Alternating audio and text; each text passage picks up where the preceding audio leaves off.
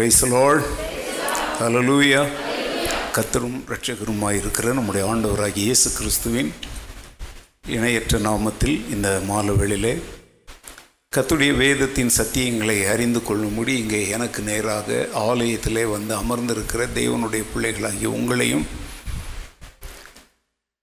உலகின் பல்வேறு பகுதிகளிலிருந்து ஆன்லைன் மூலமாக இந்த நாளின் வேத பாடத்திற்காக ஆவலோடு காத்து கொண்டிருக்கிற தேவனுடைய பிள்ளைகளாகிய உங்களையும் அன்போடு இந்த நாளின் வேத பாட வகுப்பிற்கு வாழ்த்தி வரவேற்பதில் நான் மிகுந்த மகிழ்ச்சி அடைகிறேன். சிருஷ்டிப்பு முதல் நித்தியம் வரை உள்ள வேதாகமத்தின் மைய பொருளான மீட்பு ரட்சிப்பு என்பவைகளை குறித்த சத்தியங்களை மீட்பின் சத்தியங்கள் என்கிற தலைப்பிலே நூற்றி ஐந்தாவது வகுப்பு அன்னைக்கு ஹண்ட்ரட் அண்ட் ஃபைவா ஹண்ட்ரட் அண்ட் நூற்றி ஐந்தாவது வார பாடத்தை நாம் கவனிக்கப் போகிறோம். கடந்த சில வாரங்களாக கத்தரால் மீட்கப்பட்டவர்களுக்குள்ளே தேவன் ஜீவனையும் பரிபூரண ஜீவனையும் நித்திய ஜீவனையும் வைக்கிறார் அந்த ஜீவன் அந்த பரிபூரண ஜீவன் அந்த நித்திய ஜீவன் நமக்குள்ளே இருக்கிறது என்பதை நாம் எப்படி அறிந்து கொள்ள முடியும் என்பதை குறித்து நம்ம அநேக காரியங்களை கற்றுக்கொண்டு வருகிறோம். முடிச்சுட்டேன்னு நினைக்கிறேன் இல்லையா? இருபத்தோரு காரியங்களை சொல்லி முடிச்சிருக்கிறேன். ஆனால் உங்களுக்கு வந்து வீட்டு பாடம் கொடுத்தேன். நீங்கள் வந்து மீட்கப்பட்டவர்களுக்குள்ளே காணப்படக்கூடிய இந்த ஜீவனின் அடையாளங்கள் என்ன என்பதை வேதத்தில் கண்டுபிடியுங்கள் என்று. இதுவரைக்கும் என்ன கண்டுபிடித்தோம் அப்படிங்கிறத ஒரு முறை மீண்டும் சொல்கிறேங்க கவனிங்க ஒன்று தேவனோடு தனிப்பட்ட ஐக்கியம். இருதயத்தில் நிறைவான சந்தோஷம். தேவனுடைய கற்பனைகள் கட்டளைகளுக்கு கீழ்ப்படுகிற ஒரு வாழ்க்கை. இயேசு நடந்தபடியே நாமும் நடக்கிற ஒரு ஜீவியம். மற்றவர்கள் மேல் காட்டுகிற அன்பு. சாத்தானையும் உலகத்தையும் ஜெயிக்கிற ஒரு வாழ்க்கை. உலகத்தை வெறுக்கிற ஒரு அனுபவம். பிற விசுவாசிகளோடு இணைந்து பயணம் செய்தல். பரிசுத்த ஆவியானவரின் அபிஷேகத்தில் நிலைத்திருக்குதல். விடுதலையின் சத்தியத்தை அறிந்திருக்குதல். தேவனையும் கிறிஸ்துவையும் அறிக்கையிடுதல். நீதியானவைகளை செய்தல். நம்மை சுத்திகரித்து கொள்ளுதல்.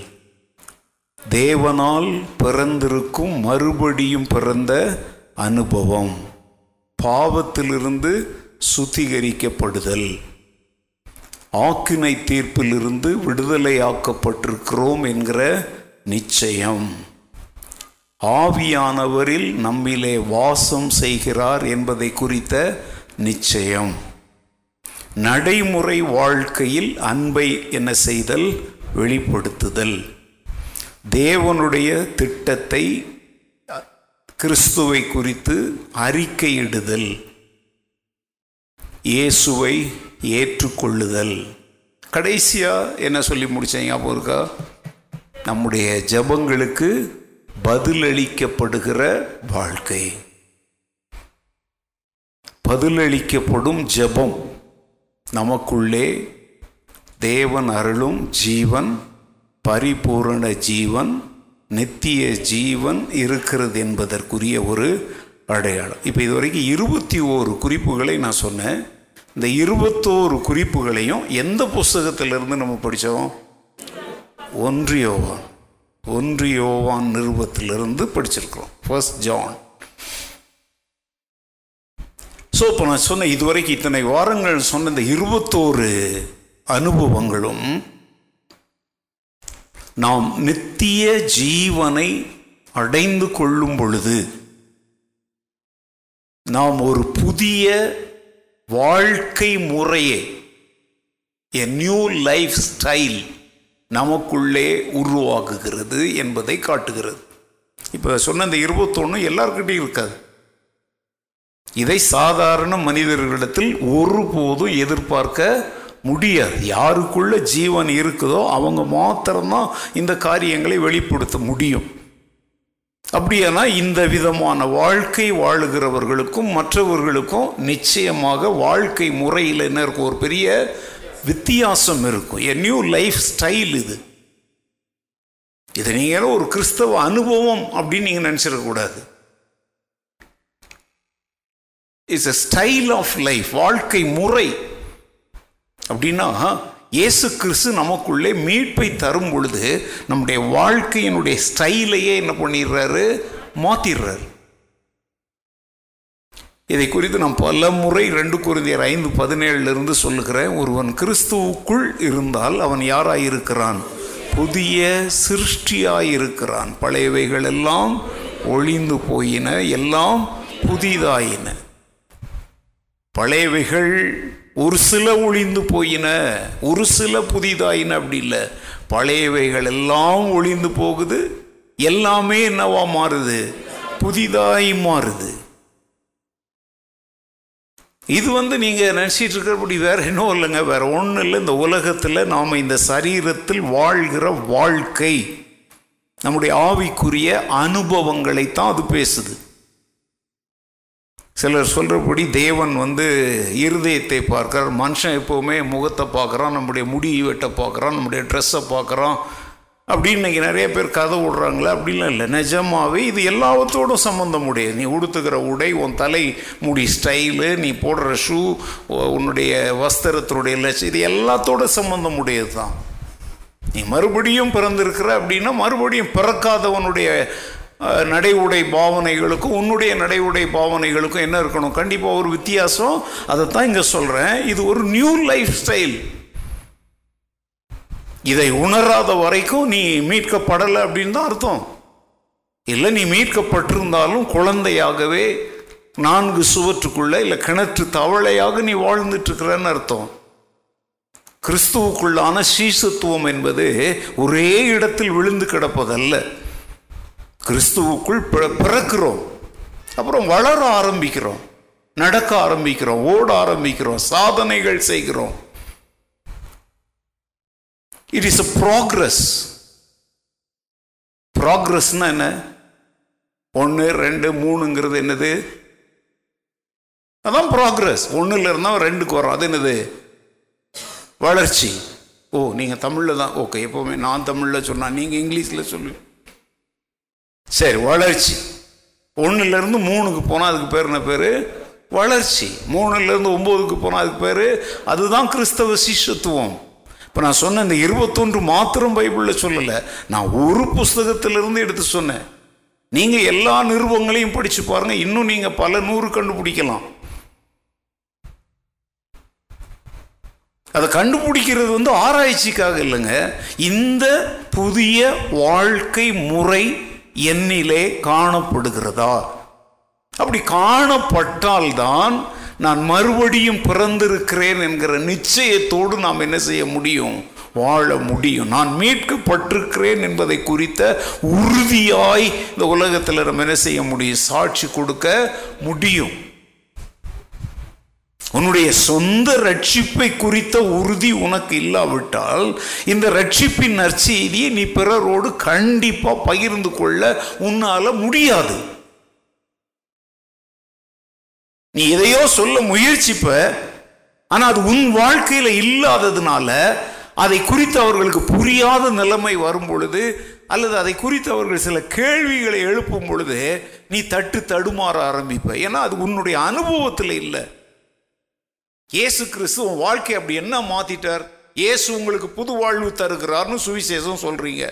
ஓகேப்பா அப்படி என்ன உனக்கு புது வாழ்வு என்ன தந்தார்? அப்படின்ன உடனே பேபான் முழிக்கிறீங்க அப்படின்னா அதை தான் இங்கே சொல்கிறேன் it's a new life style உன் லைஃப் ஸ்டைல் எப்படி மாறுச்சு அப்படிங்கிறத நீ சொல்லணும்.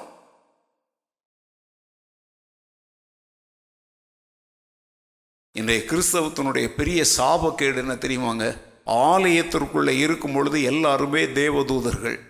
வெளியே போனதுக்கப்புறம் எல்லாருமே குட்டி பிசாசுகள். இதுதான் பிரச்சனை. ஆலயத்துக்குள்ளே இருக்கும்போது எல்லாம் பக்தி அப்படியே பூனைகள். அதாவது முக்காடு போட்டுட்டாங்க அப்படின்னா ஒரு தேவதூதன் மாதிரி இருப்பாங்க. ஆனால் வெளியில் போய் முக்காடை எடுத்துட்டாங்க அப்படின்னா அவங்களுடைய கொடூர முகம் அப்படின்னா அர்த்தம்னா அவங்களுடைய வார்த்தைகள் அவங்களுடைய பார்வைகள் முக்காடு போட்டோன்னே பெண்களை மாத்திரம் சொல்ல நம்ம கூட ஒரு முக்காடு போட்டிருக்கோம். பக்திங்கிற முக்காடு பரசுத்தங்கிற முக்காடு ஒரு சாந்தமான முகம்ங்கிற முக்காடு. வெளியே போன உடனே அந்த முக்காடை எடுத்துடுறோம். அதனால தான் இன்றைக்கி நம்ம சுவிசேஷத்தை நற்செய்தியை பகிர்ந்து கொண்டாலும் மக்களுக்கு அது புரிய மாட்டேங்குது. ஏன்னா அந்த நற்செய்தியின் சுவிசேஷம் நம்மிலே அவங்களால என்ன செய்ய முடியலை பார்க்க முடியலை. போன வாரம் நான் சொன்னேன் உங்கள் வீட்டில் என்ன வேர்ஷன் பைபிள் படிக்கிறாங்க அப்படின்னு நாலு பசங்க பேசிக்கிட்ட போது ஒருத்தன் என்ன சொன்னான்? நாங்கள் எங்கள் மதர்ஸ் வேர்ஷன் படிக்கிறோம். எங்கள் அம்மாவையே நாங்கள் பைபிளாக படிக்கிறோம் அப்படின்னு சொன்னோம் அப்படிங்கிறத சொன்னேன். நம்ம வந்து நிறைய பேருக்கு பைபிள் கொடுக்குறோம். வாங்குவாங்க படித்து பார்ப்பாங்க.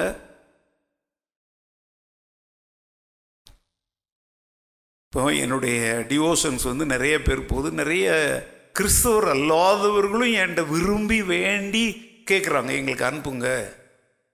அவங்களுக்கு முழுசும் புரியுமா புரியாதான்னு தெரில நான் சொல்லுவேன் இது வந்து நான் கிறிஸ்தவர்களுக்காக அனுப்புகிறேன் அப்படின்னா இல்லையா அந்த வார்த்தைகளை நாங்கள் படிக்கும் பொழுது எங்களுக்கு ஒரு சந்தோஷம் உண்டாகுது எங்களுக்கு ஒரு நம்பிக்கை கிடைக்குது அப்படின்லாம் அவங்க சொல்லி என்னுடைய ப்ராட்காஸ்டில் வந்து இஸ்லாமியர்கள் இருக்காங்க இந்துக்கள் இருக்கிறாங்க பல மதத்தை சேர்ந்தவங்களாம் இருக்கிறாங்க.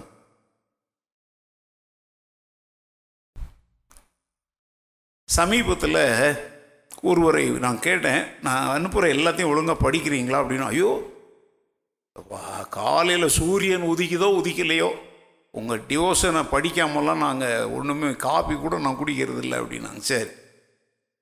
எல்லாம் புரியுதா உங்களுக்கு? அப்படின்னு கேட்டேன். அப்போ அவங்க சொன்னது என்ன தெரியுமாங்க? அவங்க என்னை அப்பான்னு கூப்பிடுவாங்க. அப்போ நாங்கள் பைபிள் படிக்கிறது இல்லை ஏன்னா நாங்கள் எங்கள் வீட்டில் பைபிள்லாம் இல்லை. பைபிள் படித்தா வீட்டில் வைக்க மாட்டாங்க தொத்திடுவாங்க. அதனால் பைபிள்லாம் நாங்கள் படிக்காததுனால நீங்கள் ஒரு வசனம் போட்டு தான் என்ன செய்கிறீங்க எழுதுறீங்க. அது எங்கே இருக்குது அது என்னது? நீங்கள் இப்போ ரெண்டு நாள் ஆகமும் போட்டிருப்பீங்க அப்படின்னா அது என்னன்னு கூட எங்களுக்கு தெரியாது. ஆனால் ஒரு நாலு குறிப்பு நீங்கள் அதில் எழுதுறீங்க. அதை நான் படிக்கிறேன். சில சமயத்தில் அது என்னோட பேசுது. அப்படின்னு அவங்க ஒரு வார்த்தை என்ன சொன்னாங்க தெரியுமா? நான் பெருமைக்காகலாம் சொல்லலை தாழ்மையோடு கத்திற்கு மகிமையாக சொல்கிறேன் எங்களுக்கு அது புரியுதோ இல்லையோ அப்பா? நீங்கள் யாருன்னு எங்களுக்கு தெரியும். ஏன்னா அதை நீங்கள் எழுதுறீங்க அதனால அது எங்களுக்கு புரியுது. அவங்க சொன்ன வார்த்தை என்னென்னா நீங்கள் யாருன்னு எங்களுக்கு தெரியும். அதனால் அதில் எழுதியிருக்கிற வார்த்தைகள் புரியலைன்னாலும் எழுதுறவர் யார் அப்படிங்கிறது எங்களுக்கு தெரிஞ்சதுனால அந்த வார்த்தையை நான் நம்பி வாசிக்கிறேன். ஏங்க சுவிசேஷத்தினுடைய வல்லமையை தெரிஞ்சுக்கோங்க. உன் பேச்சு திறமை உன் எழுத்து திறமையாலெல்லாம் சுவிசேஷத்தை நிலைநாட்டி விட முடியாது. மக்கள் உன்னிலே அதை பார்க்க கேட்க விரும்புகிறார்கள். ஏன்னா நான் இப்போ சொல்லுகிற நபர்லாம் வந்து தன்னுடைய வாழ்க்கையினுடைய எந்த பிரச்சனைகள் எந்த போராட்டங்களாக இருந்தாலும் அவங்க முதல் முதலாக தொடர்பு கொள்வது என்னை தான் பெற்றோர் சொந்த பந்தங்களுக்கு தன்னுடைய பிரச்சனைகளை சொல்வதற்கு முந்தி என்னிடத்தில் சொல்லிட்டு நான் என்ன செய்யணும்? இந்த மாதிரி ஒரு பிரச்சனையின் வழியாக நான் கடந்து போகிறேன். எனக்காக ஒரு ஜெபம் பண்ணி நீங்கள் ஆலோசனை சொல்லுங்கள் அது இதைத்தான் நல்ல கவனிங்க. லைஃப் ஸ்டைல் அவங்க அதை அங்கே அவங்க வந்து வசனத்தை மாத்திரம் பார்க்கல. எதையும் பார்க்குறாங்க. அந்த வசனத்தை சொல்லுகிறவருடைய வாழ்க்கை முறையையும் பார்க்குறாங்க.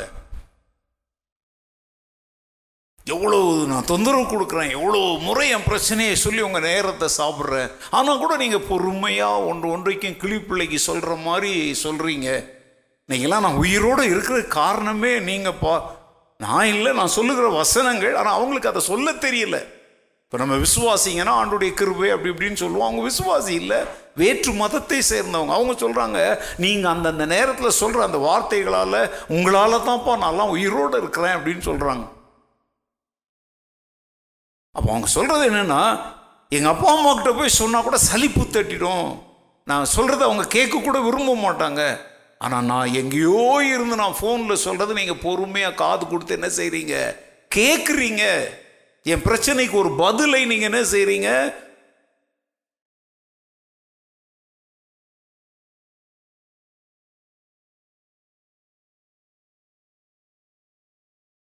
நல்லா கவனிச்சுக்கோங்க. கிறிஸ்தவம் என்பது நடைமுறை வாழ்க்கைக்கானது. நான் கடந்த வாரங்களில் சொன்னேன் it's not for theory it's for practical life இது வந்து மூளைக்குரிய ஒரு அறிவை கொடுப்பதல்ல. நடைமுறையில் காலையில் எழுந்ததிலிருந்து இரவில் தூங்க போவதற்கு வரைக்கும் உள்ள நம்முடைய குடும்பம் வாழ்க்கை வேலை வருமானம் நண்பர்கள் சொந்தம் பந்தம் அயலகம் அரசியல் இப்படின்னு எல்லாவற்றோடும் தொடர்புடையது தான் கிறிஸ்தவ வாழ்க்கை. இப்போ சமுதாயத்தில் ஒரு பிரச்சனை நடக்குதுன்னு வச்சுக்கோமே. எல்லாருக்கும் இப்போ கொரோனா சமுதாய பிரச்சனை. இதை வந்து அரசாங்கம் ஒரு விதமாய் அணுகுது. தெய்வ நம்பிக்கை உள்ளவர்கள் ஒரு விதமாய் அணுகுகிறார்கள். இப்போ எல்லாரும் ஒவ்வொரு விதமாய் அணுகுகிறாங்க. அதே சமயத்தில் இந்த உலகம் ஒரு கிறிஸ்தவன் இந்த கொரோனா என்கிற ஒரு சமூக பிரச்சனையை எப்படி அணுகுகிறான் அப்படிங்கிறதையும் அவங்க பார்க்குறாங்க. இதுவரைக்கும் நீ அதை யோசித்து பார்க்கலையா? கொரோனாவை குறித்த நம்முடைய மனநிலை என்ன? நாம் அதை எப்படி கையாளுகிறோம் என்பதையும் அவங்க உற்று கவனிக்கிறாங்க. இப்போ அவங்க மரண பயத்தில் பீதியில் கலங்கி நிற்கிற மாதிரி நீங்களும் மரண பயத்தில் கலங்கி நின்னீங்க அப்படின்னா நீங்கள் சொல்லுகிற சுவிசேஷம் எடுபடாது. கண்டிப்பாக அதை அவங்க கேட்கவும் மாட்டாங்க அதை அவங்க நம்பவும் மாட்டாங்க. ஏன்னா அவங்க பயப்படுற மாதிரி அவங்க கலங்குற மாதிரி அவங்க நடுங்குகிற மாதிரி தான் நீங்களும் இங்கே நடுங்கிக்கிட்டு இருக்கிறீங்க. என்ன வித்தியாசம் இருக்குது?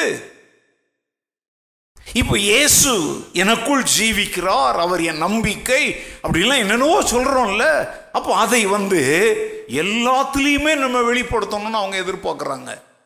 நான் சொன்னேன் இப்போ ரெண்டு வாரத்துக்கு முந்தி ஒரு மரண வீட்டில் ஒரு கிறிஸ்தவ மரணத்தில் அவங்க நடந்து கொண்ட விதத்தை பார்த்த ஒரு மாற்று மதத்தை சேர்ந்த ஒரு சகோதரி என்ன சொன்னாங்கன்னு உங்களுக்கு சொன்னேன். அப்போ ஒரு மரணத்தை ஒரு கிறிஸ்தவன் எப்படி அணுகுகிறான் என்பதை இந்த உலகம் என்ன செய்யுது? உற்று பார்க்குது. நீ அங்கே என்ன சம்பிரதாயங்கள் பண்ற என்ன சடங்குகள் நீ பண்ற என்ன பாரம்பரியங்களை பின்பற்றுகிறாய் என்பதை உன்ட்டு சொல்லிட்டுலாம் அவங்க பார்க்க மாட்டாங்க. காதால் அவங்க கேட்குறாங்க கண்ணால் பார்க்குறாங்க இருதயத்தில் ஒரு முடிவுக்கு வருகிறாங்க. அதனால தான் நான் சொல்கிறேன் சும்மா அவங்க செய்கிற மாதிரியே நீயும் செஞ்சுக்கிட்டு இருந்த அப்படின்னா உன்னால் கிறிஸ்துவுக்கு எந்த பிரயோஜனமும் கிடையாது. நீ எப்படிப்பட்ட ஒரு லைஃப் ஸ்டைல் வாழணும்னு ஆண்டவர் வேதத்தில் சொல்லி இருக்கிறாரோ அப்படிப்பட்ட ஒரு நபராக வாழ நீ பழக வேண்டும்.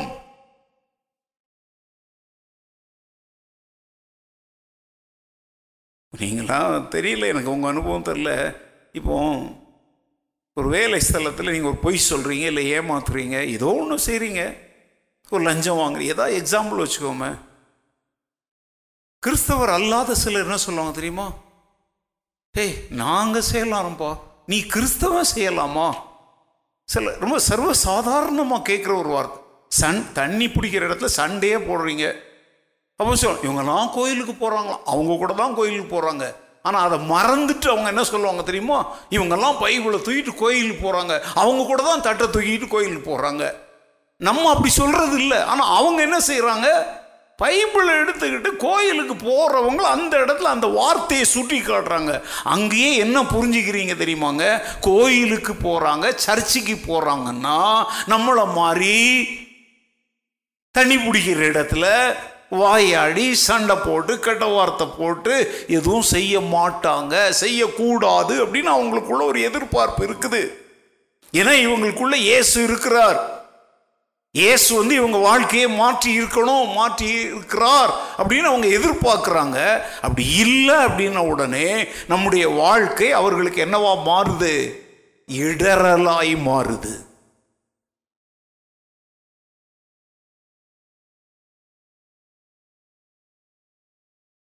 ஒரு ஊழியக்காரர் வந்து ஒரு ஊரில் மூன்று நாள் மீட்டிங் நடத்த போயிருந்தார். சில இப்போ நானே அந்த மாதிரி போகும்போது பஸ் ஸ்டாண்ட் அந்த மாதிரி இடங்களில் வந்து சந்தை பஸ் ஸ்டாண்ட் இந்த மாதிரி இடத்துல இப்போ நம்ம சார்ல்ஸ் கிரவுண்ட்லாம் இருக்குது இந்த மாதிரி இடங்களில் தான் மேடைகள் போட்டு பேசுவோம். இந்த ஊழியக்காரர் மீட்டிங் நடத்தின இடம் வந்து இரவில் வந்து பஸ்ஸுகள் வந்து நிற்கிற இடம். அந்த இடத்துல இவர் மூன்று நாள் பிரசங்கம் பண்ணார். சில பஸ்ஸுங்கெல்லாம் கொஞ்சம் சீக்கிரம் வந்து அதோட லாஸ்ட் பஸ் அதுவாக இருக்கும். அங்கேயே நின்றுட்டு காலையில் தான் அங்கேருந்து கிளம்பும் ஸோ ஒரு பஸ் கண்டக்டர் மூன்று நாளும் இவருடைய பிரசங்கத்தை அவர் கேட்டிருக்கிறார். ரொம்ப அருமையாக இவர் பிரசங்கம் பண்ணார். ரொம்ப அவரை அந்த கண்டக்டரை அது ரொம்ப கவர்ந்துருச்சு. இவர் ரொம்ப கிறிஸ்தவத்தினுடைய ஒழுக்கத்தை பற்றியும் நேர்மையை பற்றி கிறிஸ்துவால் வருகிற மாற்றத்தை பற்றியெல்லாம் ஒரு பிரசங்கத்தில் சொன்னார். இப்போ மூன்று நாள் கூட்டம் முடிஞ்சிட்டு மண்டே மார்னிங் காலையில் இவர் என்ன பண்ணுறார் ஊருக்கு பஸ்ஸில் கிளம்புறார். பஸ்ஸில் போகும்போது டிக்கெட் எடுக்கிறோம் பார்த்தீங்களா இந்த கண்டக்டர் அந்த பஸ்ஸில் இருக்கிறார். இந்த மூணு நாள் இவருடைய பிரசங்கத்தை கேட்ட கண்டக்டர் தான் அங்கே டிக்கெட் கொடுக்குறார். இந்த பிரசங்கியார் வந்து அவர்கிட்ட பணத்தை கொடுத்து டிக்கெட் வாங்குறார். அப்போ அந்த கண்டக்டர் என்ன பண்ண சில்லற மீதி கொடுக்குவாங்க பார்த்தீங்களா மீதி கொடுக்கும் பொழுது இப்போ எக்ஸாம்பிள் நூறுரூபாய் அவர் கொடுக்குறாரு டிக்கெட் எழுபது ரூபா இல்லை எண்பது ரூபா வச்சுக்கோங்க இப்போ மீதி எவ்வளோ கொடுக்கணும்? இருபது ரூபா கொடுக்கணும். அவர் என்ன பண்ணுறாருன்னா வேணும்னே ரெண்டு இருபது ரூபா நோட்டு எடுத்து கொடுத்துட்றாரு. யார் கையில்? பிரசிங்கர் கையில் கொடுத்துட்றாரு. பிரசங்கியார் வந்து அதை வாங்கிட்டு கொஞ்ச நேரம் கழித்து தான் அந்த பைக்கில் வைக்கிறதுக்கு முன்னாடி அப்படி பார்க்குறாரு. ஆக்சுவலாக டிக்கெட் எண்பது ரூபாய்க்கு கொடுத்தாரு. மீதி இருபது ரூபா தானே தரணும். இவர் எவ்வளோ கொடுத்துருக்குறாரு? நாற்பது ரூபா கொடுத்துருக்குறாரு அப்படின்னு சொல்லிட்டு நம்மளா இருந்தால் என்ன பண்ணியிருப்போம்? இல்லைங்க சொல்லிலாம் கேவலப்படுத்த விரும்பலை. கத்தரின் ஆசீர்வதிக்கிறார். இல்லையா? கத்தருக்கு ஸ்தோத்திரம். என் கஷ்டம்லாம் ஆண்டவருக்கு தெரியும். இவர் என்ன பண்ணார் தெரியுமா? இப்போ அந்த பிரசங்கியார் கண்டக்டரை கூப்பிட்டு சாரி நீங்கள் தெரியாமல் வந்து என்ன பண்ணிருக்கீங்க? எனக்கு இருபது ரூபா தான் நீங்கள் பேலன்ஸ் தரணும். ஆனால் நீங்கள் என்ன பண்ணிட்டுருக்கீங்க? ரெண்டு நோட்டு கொடுத்துட்ருக்குறீங்க அப்படின்னு சொல்லி ஒரு இருபது ரூபா நோட்டை அவர் கையில் கொடுத்தார். உடனே அந்த கண்டக்டர் என்ன பண்ணார் தெரியுமா? அதை வாங்கிட்டு சொன்னார் சார் உங்கள் இயேசுநாதர் உண்மையான இயேசுநாதர் நீங்கள் ஒரு உண்மையான கிறிஸ்தவர் அப்படின்னார். இருங்க அல்லேலுயெல்லாம் அப்புறம் போடுங்க. உடனே இவர் கேட்டார் உங்களுக்கு எப்படி தெரியும்? நான் ஒரு கிறிஸ்தவர்னு உங்களுக்கு எப்படி தெரியும்? நான் இயேசுவை பற்றி சொல்கிறவர்னு உங்களுக்கு எப்படி தெரியும்? அப்படின்னு இவர் கேட்டார். அப்போ அந்த கண்டக்டர் சொன்னார் சார் கடந்த மூன்று நாட்களாக நீங்கள் அந்த மைதானத்தில் பேசின மூணு நாள் பிரசங்கத்தையும் நான் என்ன செய்தேன்? பஸ்ஸை நிறுத்திட்டு நான் பஸ்ஸிலே படுத்துக்கிட்டே என்ன பண்ணேன்? உங்கள் பிரசங்கங்களெல்லாம் கேட்டேன். ரொம்ப அற்புதமாக பிரசங்கம் பண்ணீங்க. நான் யோசித்தேன் இப்படிலாம் யார் உலகத்தில் வாழ்கிறாங்க இவர் இப்படிலாம் பிரசங்கம் பண்ணுறார இப்படிலாம் யாராவது என்ன செய்ய முடியுமா? வாழ முடியுமா? அப்படின்னு நான் நினச்சேன். ஆனால் இன்னைக்கு பார்த்தாக்க நீங்கள் ஏன் பஸ்ஸிலேயே ஏறுனீங்க? நான் தெரியாமலாம் கொடுக்கல சார். நீங்க மூணு நாள் பிரசங்கம் பண்ணீங்களே இதெல்லாம் உண்மையா பொய்யான்னு கண்டுபிடிக்கிறதுக்காக நான் வேணும்னு தான் சார் ரெண்டு நோட்டு கொடுத்தேன் அப்படின்னா ஆனா நீங்க உண்மை கிறிஸ்தவராக இருந்ததுனால இருபது ரூபாய் என்ன பண்ணிட்டீங்க? திருப்பி கொடுத்துட்டீங்க. இதுதாங்க லைஃப் ஸ்டைல்னு நான் சொல்றது இதுதான். அந்த இருபது ரூபாய் நோட்டு அதல்ல மேட்டர் தனக்கு அல்லாத ஒன்றை தனக்கு சொந்தமாக்கி கொள்ளாமல் பிறர் பொருளுக்கு ஆசைப்படாமல் பேராசைப்படாமல் இப்படி எது வேணாலும் வச்சுக்கோங்களேன். இது என்னது தெரியுமா? லைஃப் ஸ்டைல் இது வந்து ரூபாய் சம்பந்தப்பட்டதல்ல. இது நம்முடைய இருதயத்தின் குணாதிசயம் சம்பந்தப்பட்டது. அவன் சொன்ன வார்த்தையை பார்த்தீங்களா? நீங்கள் பிரசங்கிக்கிற இயேசுவும் உண்மையானவர். இயேசுவை பற்றி பிரசங்கிக்கிற நீங்களும் உண்மையான கிறிஸ்தவர். இப்போ வந்து இந்த வார்த்தைகளை எங்கும் உலகம் எங்கும் கேட்டுக்கொண்டிருக்கிற நம்மை கூட எத்தனை பேர் இதை மாதிரி பரிசோதித்திருப்பாங்கன்னு நமக்கு தெரில எத்தனை பேர் இந்த பரிசோதனையில் ஜெயித்தோம் தோற்றோம். அப்படிங்கிறது நமக்கு தெரில இப்போ நான் இதை சொல்லும் பொழுது தான் இனிமேல் தான் நீங்கள் உங்கள் வாழ்க்கையை ஆராய்ந்து பார்க்கணும். நீங்கள் நினச்சிருக்கிறீங்க சரி இதை என்ன சின்னது கொண்டு போய் இதை கொடுத்தா என்ன அப்படின்னு சொல்லி நீங்கள் நினச்சி சாதாரணமாக இருந்திருப்பீங்க. அது ஒருவேளை ஐம்பது காசாக கூட இருக்கலாம் ஒரு ரூபாயாக இருக்கலாம் ரெண்டு ரூபாயாக இருக்கலாங்க. எங்கள் கொஞ்சத்தில் உண்மை உள்ளவன் தான் அநேகத்தின் மேல் என்னவா இருக்கவும் முடியும்.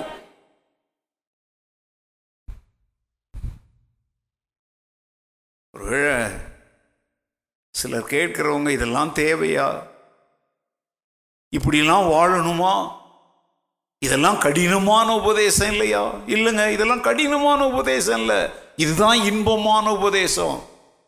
இதுதான் இயேசு கிறிஸ்துவுக்கு மகிமையை கொண்டு வருகிற உபதேசம். இதுதான் உண்மை கிறிஸ்தவ வாழ்க்கையின் உபதேசம். இதுதான் மீட்கப்பட்ட மறுபடியும் பிறந்த மக்களுடைய வாழ்க்கை முறை. This is our life style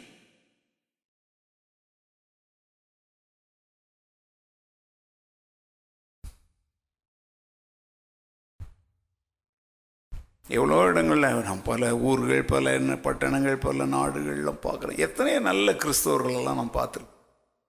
ஒரு லைனில் கூட பார்ப்போங்க. கொஞ்சம் வயது முதிர்ந்தவங்களாக இருந்தால் என்ன செய்கிறாங்க தெரியுமா? ப்ளீஸ் யூ கம் ஃப்ரெண்ட் அப்படிங்கிறாங்க. அவங்க வந்து என்ன செய்கிறாங்க வயது முதிர்ந்தவர்கள் பின்னால் நிற்கிறாங்களேன்னு சொல்லிட்டு என்ன செய்கிறாங்க தயவுசெய்து நீங்கள் வந்து முன்னால் இல்லைங்க அப்படிலாம் சொல்கிறத என் கணால் பார்த்துருக்கும்போது அப்போ தான் நான் யோசிப்பேன். ஓ ஒரு நல்ல சீசன் இருக்கிறான்.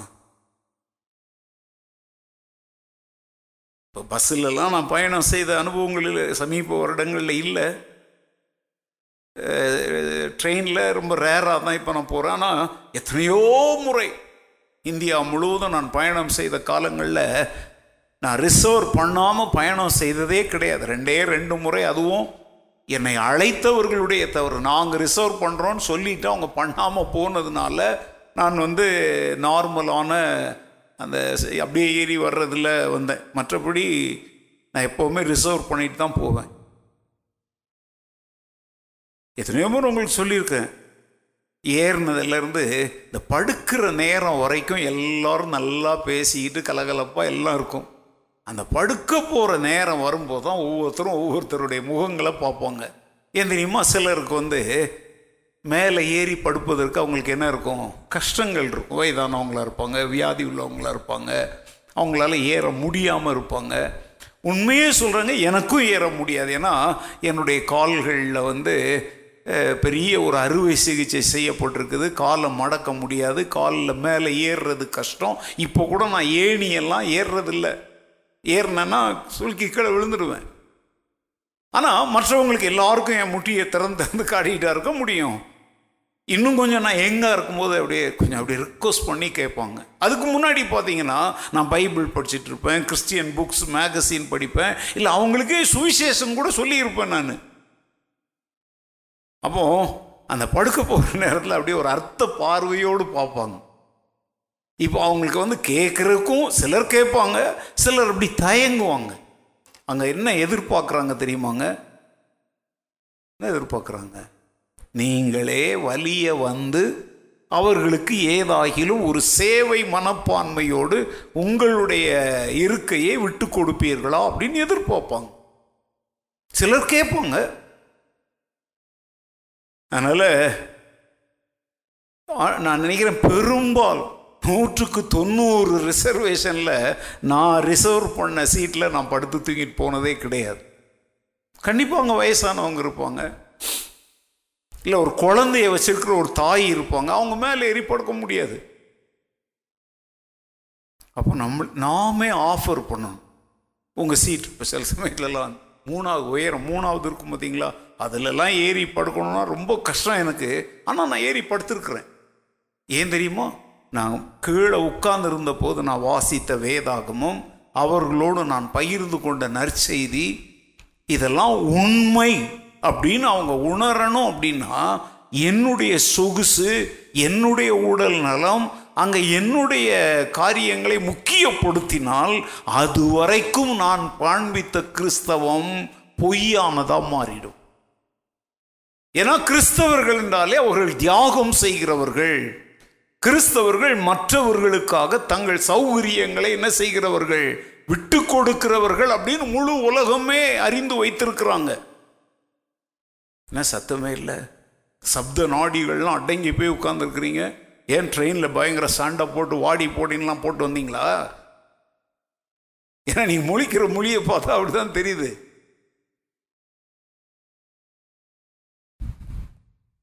சாரிங்க ஒரு முறையெல்லாம் அப்படி காவேரி எக்ஸ்பிரஸில் என்னால் கூட்டம் முடிச்சுட்டு குறைந்த நேரம் தான் இருந்துச்சு. மிகுந்த வேகத்தில் அப்படியே அந்த பிரசங்கம் பண்ணி அப்படியே அந்த சென்னை பகுதியிலலாம் பிரசங்கம் பண்ணால் அப்படியே வேகத்தை கொட்டி குளிச்சிடுவோம். அப்படியே ஷூ அந்த அந்த சாக்ஸ் எல்லாம் நனைஞ்சிடும். ட்ரெஸ் எல்லாம் மாற்றிக்கிட்டு இருக்கிறதுக்கு நேரம் இருக்காது. அப்படியே ஓடி வரணும் ஸ்டேஷனுக்கு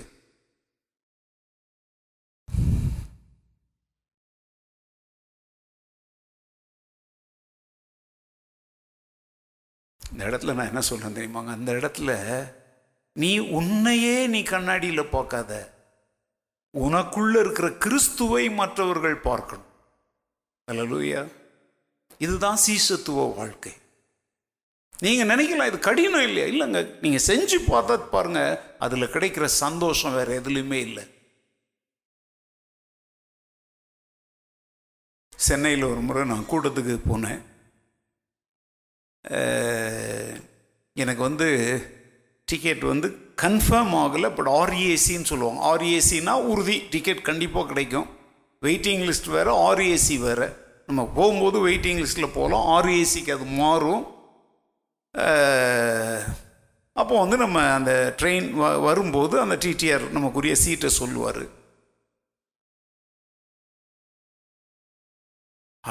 என்ன ஆகி போச்சுன்னா வந்து என்னை கொஞ்சம் தாமதமாக கொண்டாந்து விட்டுறாங்க ட்ரெயின்லாம் வந்தாச்சு ஆட்கள்லாம் ஏறிட்டாங்க. ட்ரெயின் புறப்படுறதுன்னு ஒரு நிமிஷம் தான் இருக்குது. ஒன்லி ஒன் மினிட் எனக்கு வந்து ஓடலாம் முடியாது. ஏன்னா கால் ஆப்ரேஷன் ஆன கால் பார்த்தீங்களா? வேகமாக நடந்தாலும் நடக்க முடியாது. நல்ல வேலை நான் அந்த இழுக்கிற பெட்டி வச்சுருந்தேன். அந்த வீல் வச்சது அதனால் வேகமாக இழுத்துட்டு சென்னை தானே யாரும் பார்க்குறது இல்லை நுண்டி அடிச்சுக்கிட்டே காலை வேகமாக நான் நேரம் நேராக நடக்க முடியல. என்னுடைய அந்த கம்பார்ட்மெண்ட்டை கண்டுபிடிக்கிறதுக்கே நான் படாத பாடுபட்டேன். சென்னை அவ்வளோ கஷ்டமாக இருக்கும். சென்னை சென்ட்ரல் போனவங்களுக்கு தான் தெரியும். எப்படியோ ட்ரெயின் புறப்பிடிச்சிங்க. ஒரு கையில் அந்த கம்பியை பிடிச்சிட்டு ஒரு கையில் என் பெட்டியை இழுத்துட்டேன் மேலே. போயிட்டு அங்கே போய் பார்த்தா எனக்கு ஆர்ஏசி மாதிரி எனக்கு ஒரு சீட் அங்கே ஒதுக்கியிருக்கிறார். அதுக்குள்ளே பார்த்தா யாரோ ஒருத்தர் போய் அந்த சீட்டில் வயதான ஒருத்தங்க உட்காந்துட்டாங்க உட்காந்துட்டு அவங்க என்னோட ரொம்ப வயசில் மூத்தவங்க என்கிட்ட ரிக்வஸ்ட் பண்ணுறாங்க சார் ரொம்ப டயர்டாக இருக்கு சார் என்னால் முடியலை. நீங்கள் வந்து டிடிஆர்ட்ட கேட்டு வேற ஒரு சீட்டு வாங்கிக்கிறீங்களா சார்? அப்படிங்கிறாங்க. இப்போ நான் வந்து எப்படி தெரியுமாங்க? அப்படியே அந்த நடைபாதையிலே படுத்துடுற நிலைமையில் இருக்கிறேன் நான் இப்போது டிடிஆர் உடனே வர மாட்டார்ல கொஞ்சம் லேட்டாக தான் வருவார். நான் வந்து தூரத்தில் இருந்து பயணம் செய்து வந்து ஸ்டேஷனுக்குள்ளே ஓடி பெட்டியை இழுத்துக்கிட்டு எனக்கு இப்போ வந்து கை காலெலாம் உதறுது. அப்படியே பெட்டியவே அப்படியே தலையணையாக வச்சு நடக்கிற இடத்துல படுத்துடுற நிலையில் தான் நான் இருக்கிறேன். ஆனால் அவங்க அப்படி கேட்குறாங்க சார் நான் இந்த இடத்துல வந்து உட்காந்துட்டேன் என்னால் இனி வேறு ஒரு சீட் பிடிக்க முடியாது. டிடிஆர் வந்தோடனே நம்ம பேசிக்கலாம் சார். நீங்கள் வேறு ஏதாவது அவர்கிட்ட கேட்டு ஒரு சீட் வாங்கிக்கோங்க சார். எனக்கு வந்து ஒன்றுமே பேச முடியல. அவங்க வயசானவங்க. ஆனால் என் சரீரம் சொல்லு இப்போ நீ கீழே விழுந்துருவ. டிடிஆர் வரும் வரை கூட உனக்கு என்ன இல்லை? யாரும் உட்காரதுக்கெல்லாம் இடம்லாம் தர மாட்டுறாங்க சிலர்லாம் படுத்துட்டாங்க. காலை நீட்டி படுத்துட்டாங்க. சரி ஓகே அப்படின்னு நான் சொல்லிட்டேன். சரி சீட்டு கிடைக்குமா கிடைக்காதான்லாம் எனக்கு தெரியாது. என் பெட்டி அப்படியே அந்த இந்த கைப்பிடி இருக்கும் பார்த்தீங்களா அதை மடக்கிட்டு அது மேலே அப்படியே உட்காந்துட்டேன் அவ்வளோதான் அந்த உட்கார்ந்தது தான் எனக்கு கிடைச்ச ஆறுதல். ஒரு பதினஞ்சு நிமிஷம் கழித்து டிடிஆர் வந்தார். உங்கள் சீட்டு எது சார்? அப்படின்னாரு. சார்ட்டில் பார்த்துட்டு அவங்கள பார்த்துட்டு இது சார்க்குரிய சீட்டுங்க அப்படின்னார். அவங்கள பார்த்து அவர் சொல்கிறார் இது சார்க்குரிய சீட்டு. ஆனால் அவங்க வயசானவங்க அப்போ நான் சொன்னேன் சார் அவங்களுக்கு அதை கொடுத்துருங்க. நீங்கள் எனக்கு வேறு ஏதாவது சீட் இருந்தால் அரேஞ்ச் பண்ணுங்கள் சார். அப்போ அவங்களும் சொல்கிறாங்க சார் நான் என்னால் முடியல சார். அவருக்கு வேறு ஏதாவது சீட் அரேஞ்ச் பண்ணி கொடுங்க. அவர் சொல்கிறார் நான் எந்த சீட்டை கொடுக்கட்டும்? இருந்த ஒரே சீட்டு நான் அவருக்கு கொடுத்துட்டேன். அவருக்கு அது அலர்ட் ஆயிடுச்சு. அப்போ நான் வந்து நானும் டயர்டாக அந்த பெட்டி இப்படி குறுக்க வச்சு அது மேலே உட்கார்ந்துருக்கிறத அவர் பார்க்குறாரு. அவர் என்ன செஞ்சார் தெரியுமாங்க? வாங்க சார் அப்படின்னு கூட்டிகிட்டு போயிட்டு அவருக்கு ஒரு சீட் இருக்கும். அவங்கெல்லாம் படுத்து தூங்க முடியாது. டிடிஆர் வந்து உட்காந்துக்கிட்டு தான் பயணம் செய்யணும். பார்த்துருக்கீங்களா? அவர் என்ன சொன்னார்னா சாரி சார் அவங்களும் வயசானவங்களா இருக்காங்க. நீங்களும் விட்டுருங்க அப்படின்னு சொல்லிட்டீங்க. ஏதாவது ஒரு சீட் அரக்கோணம் வரும் வரைக்கும் கண்டிப்பாக அரக்கோணத்தில் ஒரு சீட் எப்படியாவது காலி ஆகும் சார் நீங்கள் அது வரைக்கும் என் சீட்டில் உட்காந்துக்கோங்க. நான் சொன்னேன் நோ ப்ராப்ளம் சார் நான் என் பெட்டியிலே உட்காந்துக்கிறேன் இல்லை இல்லை சார் நீங்கள் என் சீட்டில் உட்காருங்கன்ட்டு உட்கார வச்சுட்டார். ஒரு பெரிய ஆச்சரியம் என்ன தெரியுமாங்க? இப்போ நான் ட்ரெயினுக்குள்ளே ஏறினதுக்கப்புறம் என் நண்பர் நான் வந்து கரெக்டாக என் சீட்லலாம் போய் உட்காந்துட்டேனா அப்படின்னு சொல்லி எனக்கு வந்து ஒரு மெசேஜ் அனுப்புகிறார் சென்னையில் நடந்ததுங்க. நான் அவருக்கு மெசேஜ் திருப்பி அனுப்புனேன் இல்லை. என் சீட் வந்து இன்னொருத்தருக்கு போயிடுச்சு. அதனால் டிடிஆர் வந்து அவர் சீட்லேயே நான் உட்கார வச்சுருக்கிறாரு. அரக்கோணம் வரைக்கும் மேனேஜ் பண்ண சொல்லியிருக்கிறாரு. உடனே அவர் வந்து பெரிய ரயில்வேயில் வந்து மிகப்பெரிய ஆட்கள்லாம் அவருக்கு தெரிஞ்சவங்க. உடனே அவர் இம்மீடியட்டாக சில நிமிடங்களுக்குள்ள மேலதிகாரிகளை தொடர்பு கொண்டு அவர் ஒரு பெரிய சபையினுடைய போதகர். அவருக்கு காலில் பிரச்சனை இருக்குது. அவரால் உட்கார்ந்துக்கிட்டு என்ன செய்ய முடியாது பயணம் செய்ய முடியாது. நீங்கள் அவருக்கு ஒரு சிறப்பு ஏற்பாடு செய்யணும் அப்படின்னு சொல்லி அவர் கேட்டிருக்கிறார். ஏங்க பத்து அல்லது பதினஞ்சு நிமிஷத்தில் அந்த டிடிஆர் திரும்பி வந்தார். சார் நீங்கள் யார் சார்? அப்படின்னார். நான் சொன்னேன் நான் வந்து ஒரு சர்ச்சி ஃபாதர் சார் அப்படின்னேன். சார் உங்களுக்காக ஒரு ஸ்பெஷல் சீட் கொடுத்துருக்காங்க சார் அப்படின்னார். வாங்க அப்படின்னு என்னை கூட்டிகிட்டு போனால் ஃபஸ்ட் கிளாஸ்ன்னு சொல்லுவாங்க தெரியுமாங்க? ட்ரெயினில் அது வந்து ஏரோப்ளேன் டிக்கெட் மாதிரி. ஃபஸ்ட் கிளாஸ் அது வந்து எப்படின்னா ஒரு ரூம்குள்ளே போனோம் அப்படின்னா அது தனி பெட்டி. அது ஸ்க்ரீன்லாம் போட்டுருக்கோம். உள்ளே வேறு யாரும் என்ன செய்ய முடியாது. வரலாம். ஃபஸ்ட் கிளாஸ்னால் நம்ம இந்த டிக்கெட்டை விட எவ்வளோ ஏரோப்ளேன் மாதிரின்னு வச்சுக்கோங்களேன். அவர் சொல்கிறாரு இந்த சீட் உங்களுக்கு கொடுக்க சொல்லி அலாட் பண்ணியிருக்காங்க சார் அவருக்கு அவர் நான் யாரோ நினச்சிட்டார்.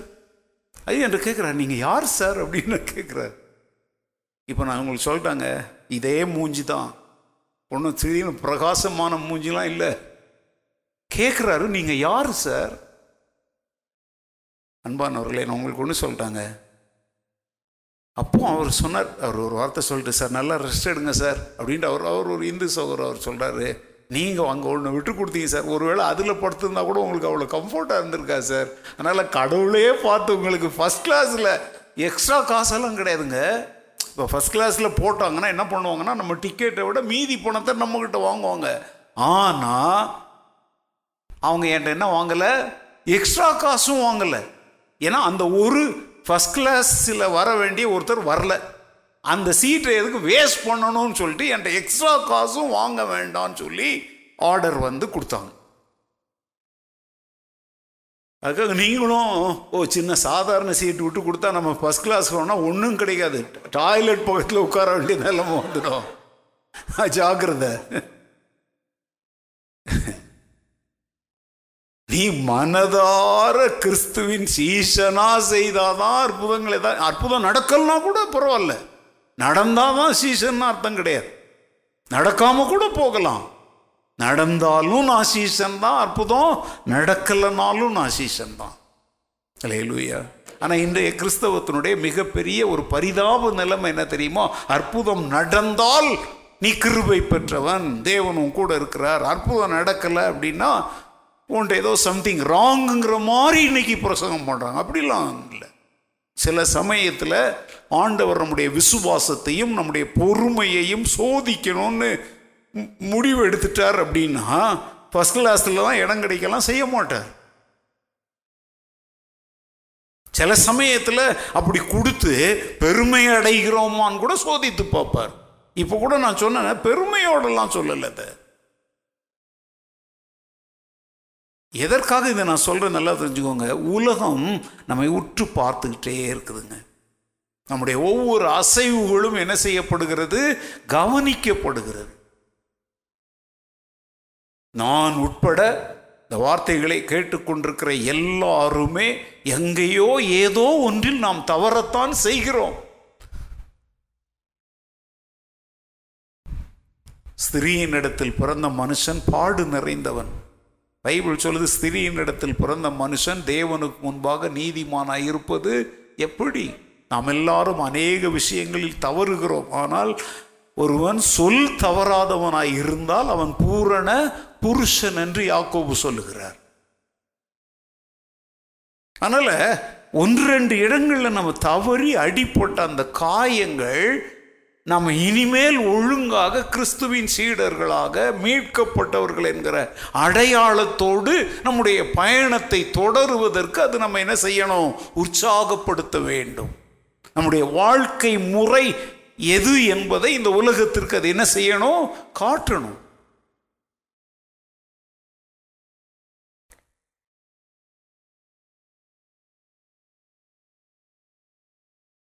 இது ஒரு கொள்கை கிடையாது. இது ஒரு சத்தியம். கொள்கையை மாற்றிக்கிட்டே இருப்பாங்க. இப்ப அரசியல்வாதிங்க பாருங்க. இப்போ தே தமிழ்நாட்டில் தேர்தல் நடக்கு இங்கேருந்து அங்கே தாவுறோம் அங்கேருந்து இங்கே தாவுறோம் ஒரு கொள்கையை ஒரு குடி கொடி நேற்று ஒரு கொடி பிடிச்சா இன்னைக்கு வேற கொடி பிடிக்கிறான். கொள்கையை பின்பற்றவன் மாறுவான். ஆனால் சத்தியத்தை பின்பற்றுகிறவன் சாக நேரிட்டாலும் சத்தியத்தை மாற்றிக்க மாட்டான். கிறிஸ்தவம் என்பது ஒரு கொள்கை அல்ல கிறிஸ்தவம் என்பது ஒரு சத்தியம். ஹலோயா Christianity is not a philosophy is a truth philosophy may change but truth cannot be change தத்துவங்கள் கொள்கைகள் மாறும். சத்தியம் சத்தியம்தான். ஒன்று ஒன்றும் அது கூட தெரியாதா? ரெண்டு தானா? கொஞ்சம் பக்கத்தில் கேட்டு சொல்ல உறுதியாக கேட்டுக்கோங்க ஒன்று ஒன்றும் ரெண்டு ரெண்டும் சரி இப்போ ஏன் முன்னாடி ரெண்டு தான் ரெண்டு நாலு? ஆனால் வீட்டில் புருஷனுக்கு மனைவிக்கு சண்டை வரும்போது நான் புருஷ முயலுக்கு மூணு கால் தாண்டா அப்படின்றீங்களா? அது என்ன கணக்கு அது? இப்போ கணக்கு கரெக்டாக சொல்கிறீங்க ஒன்று ஒன்று ரெண்டு. ரெண்டு ரெண்டு நாலு. ஆனால் ஒரு வாக்குவாதம் வரும்போது அதை பழமொழி சொல்கிறோம்ல நான் பிடிச்ச முயலுக்கு அது என்ன கணக்கப்போ சொல்லுங்க. வாக்குவாதம் பண்ணுறீங்கல்ல ஈகோ காட்டுறீங்கல்ல? இன்னைக்கு நிறைய பேர் சாவுறாங்கங்க. தாங்கள் சாகிறதே ஈகோவனால தான் சாவுறோன்றது தெரியாமல் சாவுறாங்க. எத்தனை பேர் வாழ்க்கையை அழிச்சிக்கிட்டு உட்கார்ந்துருக்குறாங்க தெரியுமா? ஆனால் ஈகோவனால தான் தங்களுடைய வாழ்க்கை அழியுதுன்னு தெரியாமலே அழிஞ்சிக்கிட்டு இருக்கிறாங்க. கிறிஸ்தவன் உணர்வுள்ளவனாய் வாழணும். நான் செய்தது சரிதான். நீ செய்தது சரிதான் எதை வச்சு சொல்ற? இது சொல்லுதா? அப்படின்னா ஓகே. இது சொல்லலை அப்படின்னா அதை நீ மறுபரிசீலனை செய்யணும். ஓ மனசு சொல்றதெல்லாம் சரி கிடையாது. வேதம் என்ன சொல்லுதோ அதுதான் சரி. ஹலோ? ஓ மனசு ஆயிரம் சொல்லுங்க. உலகத்தானே சொல்றான் மனம் ஒரு குரங்கு மனித மனம் ஒரு குரங்கு. ஏன் சொன்னா தெரியுமா? அது இடத்துக்கு இடம் சூழ்நிலைக்கு ஏற்றபடிலாம் மாறும். நீ செஞ்சதை சரி நீ வாதிடுவ. ஆனா வேத வசனம் என்ன சொல்லுகிறதோ அதுதான் சரி. நீ வழக்காடுற வம்பு பண்ணுற கோர்ட்டுக்கு போகிற பைபிள் சொல்லு ஏன்? சபைக்குள்ளேயே உங்கள் பிரச்சனையை தீர்த்து கொள்றதுக்கு ரெண்டு பேர் இல்லையா? எளியவர்கள் யாரும் இல்லையா?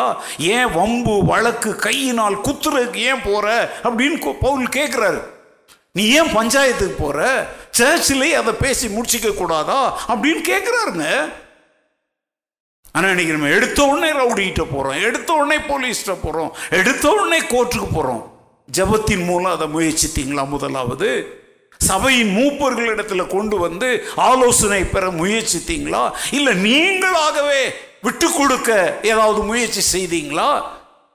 எதுவுமே செய்யாம அல்லேலியா ஸ்தோத்திரம் அந்நிய பாஷ இதெல்லாம் போலித்தனமான கிறிஸ்தவ ஜீவியம்.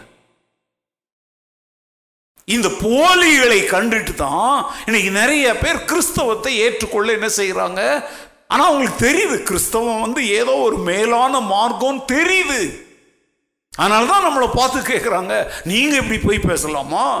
நீங்கள் இப்படி சத்தம் போடலாமா? சரி நாங்கள் தான் ஏதோ தெரியாமல் கத்திட்டோம் நீங்கள் இப்படி கத்தலாமா? அப்படின்னு ஏன் கேட்குறாங்கங்க அவங்களுக்கு தெரியுது கிறிஸ்தவம் நம்முடைய நம்பிக்கையை விட ஒரு மேலான மார்க்கம்.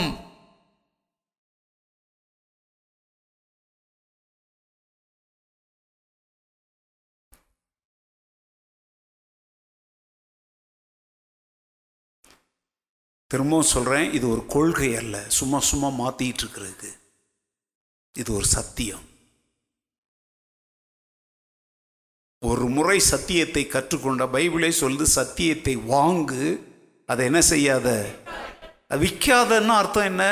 ஓ லாபத்துக்காக விற்கும் போது என்னத்துக்கு விற்கும் லாபத்துக்கு தானே விற்கும் அதாவது உன் சுய லாபத்திற்காக சத்தியத்தை புரட்டாதேன்னு அர்த்தம். அதனுடைய அர்த்தத்தை மாத்தி பேசாதன்னு அர்த்தம்.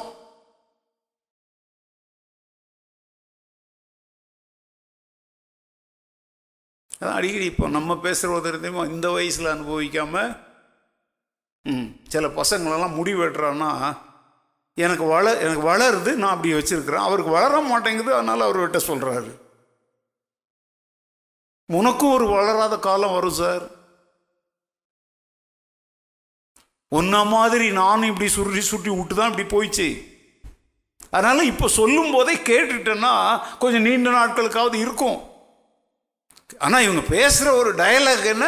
இந்த வயசில் அனுபவிக்காம எந்த வயசில் அனுபவிக்கிறது? அப்போ எதை எதை எந்த வயசில் அனுபவிக்கணும்? எந்த புஸ்தகத்தில் எழுதியிருக்கு? சொல்லுங்க. இப்போ அது சொல்கிறீங்களே இப்போ நான் தெரிஞ்சுக்க விரும்புகிறேன் இப்போ என் வயசுக்கு என்ன அனுபவிக்கலாம்? சொல்லுங்க. அப்போ நீங்கள் உங்களை கேட்டால் இந்த இவனை கேட்டால் சொல்லுவான். முடிவு பாருங்களேன்.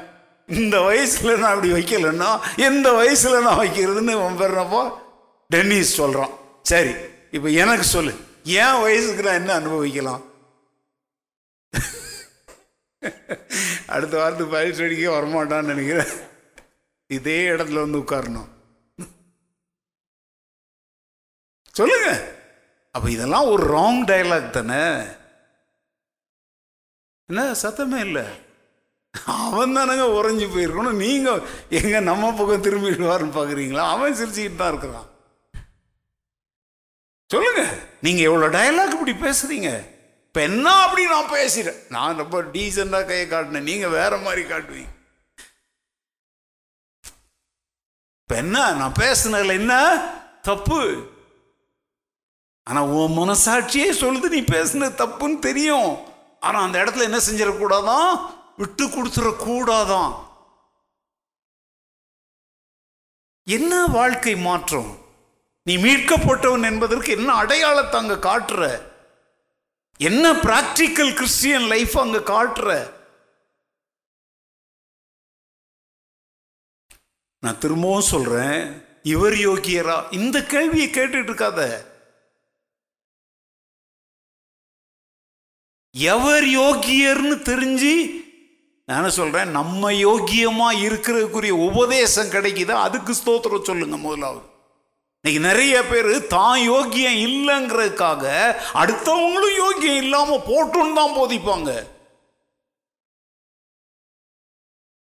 ஒரு நரி கதை சொல்லுவேன் தெரியுமா? வெள்ளரிக்காய் தோட்டத்தில் பூந்து பூந்து எல்லாத்தையும் களவாடி சாப்பிட்டுக்கிட்டே இருந்துச்சு. தோட்டக்காரன் பார்த்தான் இதுக்கு என்னடா பண்ணலான்னு தெரிலன்னு சொல்லி என்ன பண்ணான் ஒரு முறை இந்த வெள்ளரி அது அது எப்படி சொல்லுன்னு தெரியல இந்த க நிறைய என்ன பண்ணணும் வெள்ளரிக்காயெல்லாம் சாப்பிட்டுட்டு அங்கேயே கக்கா பண்ணிவிட்டு அங்கேயே தேய்ச்சிட்டு போயிடும். இவன் என்ன பண்ணான் தெரியுமா இது பண்ணுறதெல்லாம் பார்த்துட்டு ஒரு நாலஞ்சு கத்திங்களாம் அங்கங்கே அப்படி மறைச்சி வச்சுருந்தான். ஒரு நாள் இந்த நரி வந்து க வெள்ளரிக்காயெல்லாம் சாப்பிட்டு அப்படி இது கக்கா பண்ணி தேய்க்கும் போது அதனுடைய வால் துண்டாயிடுச்சு. வால் எங்கள் நரிக்கு அழகே எது தெரியுமா? நரி பார்த்துருக்கீங்களா? பியூட்டிஃபுல்லாக இருக்கும். அதனுடைய வால் வந்து எவ்வளோ அழகாக இருக்கும் தெரியுமா? உடனே வால் துண்டாக இருந்து போச்சு. உடனே இப்போ நரி வந்து தன்னுடைய கூட்டத்துக்குள்ளே போகணும் அப்படின்னா வால் இல்லாமல் எப்படி போகிறது மற்ற நரிகளெல்லாம் அங்கேருந்து பார்க்குது. உடனே அதெல்லாம் கேட்குது ஏய் இது வால் எங்கே கேட்பாங்களே அப்படிங்கிறதுனால இது என்ன பண்ணுச்சுன்னா அது பக்கத்தில் ஒரு மலை ஒரு ஒரு பாறை ஒன்று இருந்துச்சு. அதை பார்த்துட்டு கண்ணை இறுக்கி மூடிட்டு உடனே உடனே மற்ற நரிங்கெல்லாம் கேட்டுச்சு ஏய் என்ன ஏன் இவ்வளோ விடுற? நீ எதுக்கு அந்த அங்கே பார்த்து சத்தம் போடுற? அப்படின்னா ஐயோ கடவுள் தெரிகிறார் எனக்கு அப்படின்னு. கடவுள் தெரிகிறாரா உடனே எங்கே? எங்களுக்கு காட்டு அப்படின்னு உடனே இங்கே வந்து பாரு அந்த மலையை பார்த்துட்டு கண்ணை மூடிட்டு ஊன்னு சொல்லு அப்படின்ச்சு எல்லாம் சொல்லிட்டு பார்க்குங்க எல்லாம் நிறைக்கும் தெரிய மாட்டேங்குது. உடனே அது சொல்லிச்சு சும்மா தெரியாது. பாரு என் வால் எனக்கு இல்லை.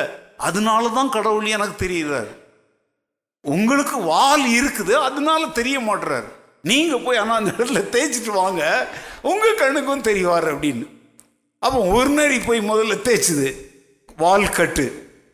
உடனே அது வந்து உட்காந்துட்டு ஊ அப்படின்னு ஒன்றும் தெரில உடனே இந்த நரிகிட்ட கேட்குது எங்கே வால் போனாலும் தெரிலையேன்னு உடனே ஏய் இங்கே பாரு இப்போ நம்ம ரெண்டு பேருக்கு வால் அவுட்டு. நம்ம ரெண்டு பேரையும் அவங்க ஏற்றுக்கணும் அவங்களுக்கும் என்ன போகணும்? ஆனால் நீயும் கே எல்லாருக்கும் இதே மாதிரி சொல்லு. அப்படி சொல்லி ஒவ்வொரு நரியையும் என்ன பண்ண வச்சுது? இன்னைக்கு இப்படிப்பட்ட உலகத்தில் வாழ்கிறோங்க உன் வாழ்க்கையின் பலவீனத்தை சரி என்று சாதிப்பதற்காக அடுத்தவன் கெட்டு குட்டி சுவர் ஆனாலும் பரவாயில்ல. நான் ஆடுவேன் சினிமா அது காட்டுவேன் தாவி இது ஆடினாரு. இப்படி பைபிள்ல இருந்து எடுக்கிறது. இது அதை எடுக்கிறது இதை எடுக்கிறது. அவங்க முக்காடு போட்டாங்களா? இவங்க முக்காடு போட்டாங்களா? அவங்கெல்லாம் எழுப்புதலுக்காக ஜெயிச்சாங்களா இவங்கெல்லாம் எழுப்புதலுக்காக ஜெயிச்சாங்களா அவங்கெல்லாம் கொடுத்தாங்களா? இப்படின்னு என்னென்னத்தையும் இன்னைக்கு பேசுகிறாங்கங்க இவங்கெல்லாம் யார் தெரியுமா? இந்த வால் இருந்த நரிகள். அந்த ஈகோ உண்மை கிறிஸ்தவத்தை மறுதளிக்கிறவர்கள் இப்போ இப்ப எப்படி? வாலிருந்த நரிகள் கூட்டம் மாதிரி இன்னைக்கு நிறைய பேர் உபதேசத்தை இழந்த நரிகளைப் போல இன்னைக்கு உபதேசித்துட்டு அலைகிறாங்க இப்போ நான் என் முன்னால் உட்காந்து இந்த பையன் அப்படி கையை நெடி காட்டினா ஒன்றும் பிரச்சனை இல்லை. ஒரு தகப்பனை போல நான் சொல்றேன். ஆனா பிரசங்கம் பண்ற நிறைய பேர் அவனை மாதிரி தானே தலை வச்சுக்கிட்டு தானே பிரசங்கம் பண்றாங்க. அப்போ அவங்க பிரசவம் பண்ணால் இந்த மாதிரி பசங்க கதியெல்லாம் என்ன ஆகும்? சொல்லுங்க. அப்போ அந்த சேர்ச்சில் வர்ற எல்லா பசங்களுமே அவங்க ஒருத்தர் சொல்றாரு நான் லவ் பண்ணி தான் கல்யாணம் பண்ணிக்கிட்டேன். யாக்கோபு வந்து ராகியலை லவ் பண்ணான். முதல்ல ஏழு வருஷத்தில் ஏமாந்தான். இன்னும் ஏழு வருஷம் லவ் அப்படின்னா பதினாலு வருஷம் லவ் பண்ணுன்னு இவரே சொல்லி கொடுக்குறாரு.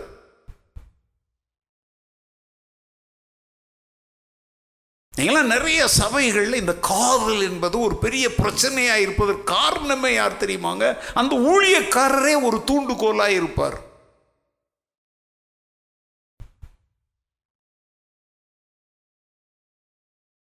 கவனம். கிறிஸ்தவ வாழ்க்கை பரிகாசத்திற்குரியதாய் மாறிவிடாதபடி சகல கனத்தோடும் கிறிஸ்தவ உபதேசம் அலங்காரம் செய்யப்பட வேண்டும். அல்லேலூயா அது நம்முடைய வாழ்க்கையினால தான் அலங்காரம் செய்யணும்.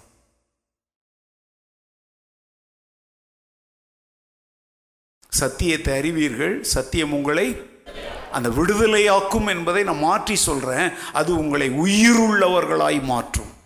சத்தியத்தை அறியாத போது செத்த வாழ்க்கை வாழ்ந்துகிட்டு இருந்தோம். நமக்குள்ள ஜீவன் இருக்கல இப்போ பரிச்சை எழுதுற ஒரு பையனுக்கு ஒரு கேள்விக்கு பதில் தெரியலைன்னா அவன் நெஞ்சு எப்படி அடிக்கும்? பட்ட பட்ட பட் டப் டப்னு அடிக்குமா? ஓகே. ஏதோ ஒரு இப்படி ஆடும் பயம். ஏன்னா அவனுக்கு என்ன தெரில பதில் தெரியல. அதை நம்ம வேதாகமத்தின்படி சொ- இருந்தால் உண்மை சத்தியம் பதில் தெரியல. இப்போ இன் கேஸ் அவன் திடீர்னு அதுக்குரிய பதில் அவனுக்கு வந்துருச்சு அப்படின்னாக்க அந்த படபடப்பு போயிடும். அவன் கையில் இருக்கிற பேனாவுக்கு ஒரு புதிய ஒரு உயிர் வந்துடும். அவ்வளோ அருமையாக எழுத ஆரம்பிப்போம். அந்த நேரம் இருக்கு பார்த்தீங்களா அந்த புதிர் அப்படியே விலகும் பொழுது அந்த மனதில் எழும்புகிற ஒரு விடுதலை இருக்கு பார்த்தீங்களா அதே மாதிரி தான் வாழ்க்கையினுடைய கேள்விகளுக்கு விடை தெரியாமல் சிக்கல்ல வாழ்ந்துகிட்டு இருந்த நமக்கு தேவனுடைய வேதத்தின் சத்தியங்கள் விடுதலையை கொடுக்கும் பொழுது அடிமைத்தனத்தின் சங்கிலிகள் நொறுங்கி போனது. நாம் அப்படியே விடுதலை பற்றி எழுமி நிற்கிறோம் பார்த்தீங்களா மரணமே உன் கூரெங்கே பாதாளமே உன் அந்த வெற்றி தாங்க கிறிஸ்தவ வாழ்க்கை. அந்த விடுதலை என்பதை அனுபவித்தவர்களுக்கு தான் அதனுடைய மேன்மை தெரியும்.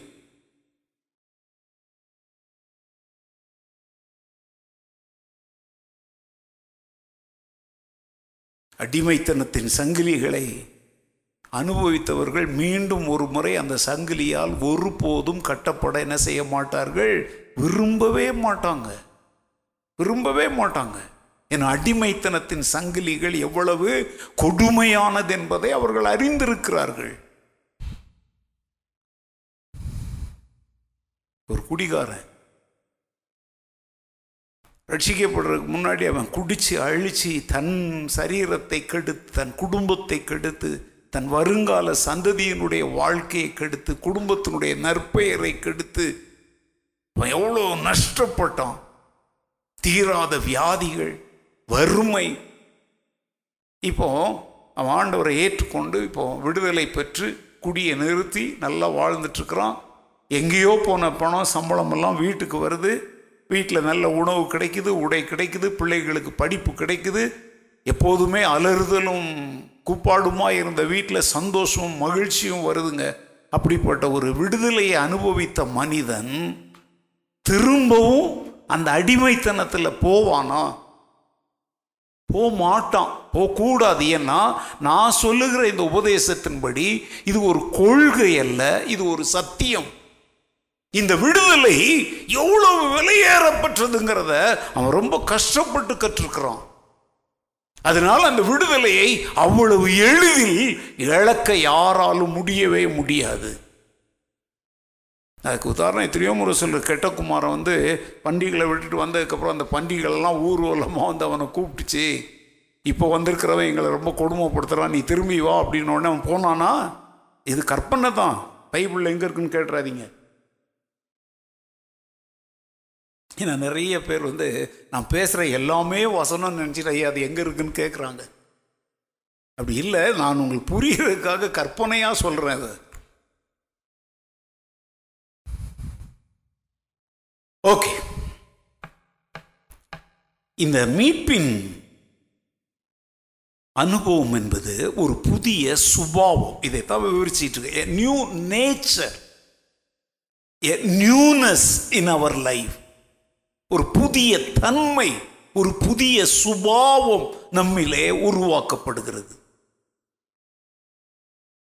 ஒருவர் தேவனுடைய மீட்பின் திட்டத்தை அறிந்து புரிந்து அதை ஏற்றுக்கொள்ளும் போது ஒரு ஆவிக்குரிய மறுமலர்ச்சி அவருக்குள்ளே ஏற்படுகிறது. எனது ஒரு ஸ்பிரிச்சுவல் ரெஃபர்மேஷன் ஆவிக்குரிய மறுமலர்ச்சி. அதைத்தான் ஒரு புதிய சுபாவம் என்று நான் சொல்லுகிறேன். இப்போ கெட்டகுமாரன் சொல்கிறான் நான் ஒன்று செய்வேன் நான் எழுந்து என் தகப்பனுடைய வீட்டிற்கு போய் தகப்பனே நான் பாவம் செஞ்சிட்டேன். இந்த மாதிரி கேவலமான வாழ்க்கை நான் தொடர்ந்து வாழ விரும்பலை. ஒழுங்காக உணவு சாப்பிட்டுக்கிட்டாவது உங்கள் வீட்டில் நான் வாழ்கிறேன் மகனாக வாழலைனாலும் ஒரு கூலிக்காரனாகவாவது நான் வாழ்கிறேன்றான் பார்த்தீங்களா அவன் பண்டிகளோடையே வாழணும்னு முடிவு எடுத்திருந்தா அவன் கதை வேறு மாதிரி போயிருந்திருக்கும். இப்போ அவன் ஒரு மாற்றத்தோடு வருகிறான் பார்த்தீங்களாங்க இப்போ அவன் வாழ்க்கையில் ஒரு புதிய ரெஃபர்மேஷன் ஆரம்பிக்குது. ஒரு புதிய சாப்டர் ஆரம்பிக்குது. ஒரு அத்தியாயம் முடிஞ்சு இன்னொரு புதிய அத்தியாயம் துவங்குது. நாம் மீட்கப்படுவதற்கு முன்பு நம்முடைய அத்தியாயம் வேற இப்போ மீட்கப்படும் பொழுது நம்முடைய சாப்டர் இப்போ வேற. கிறிஸ்துவுக்கு முன்பு கிறிஸ்துவுக்கு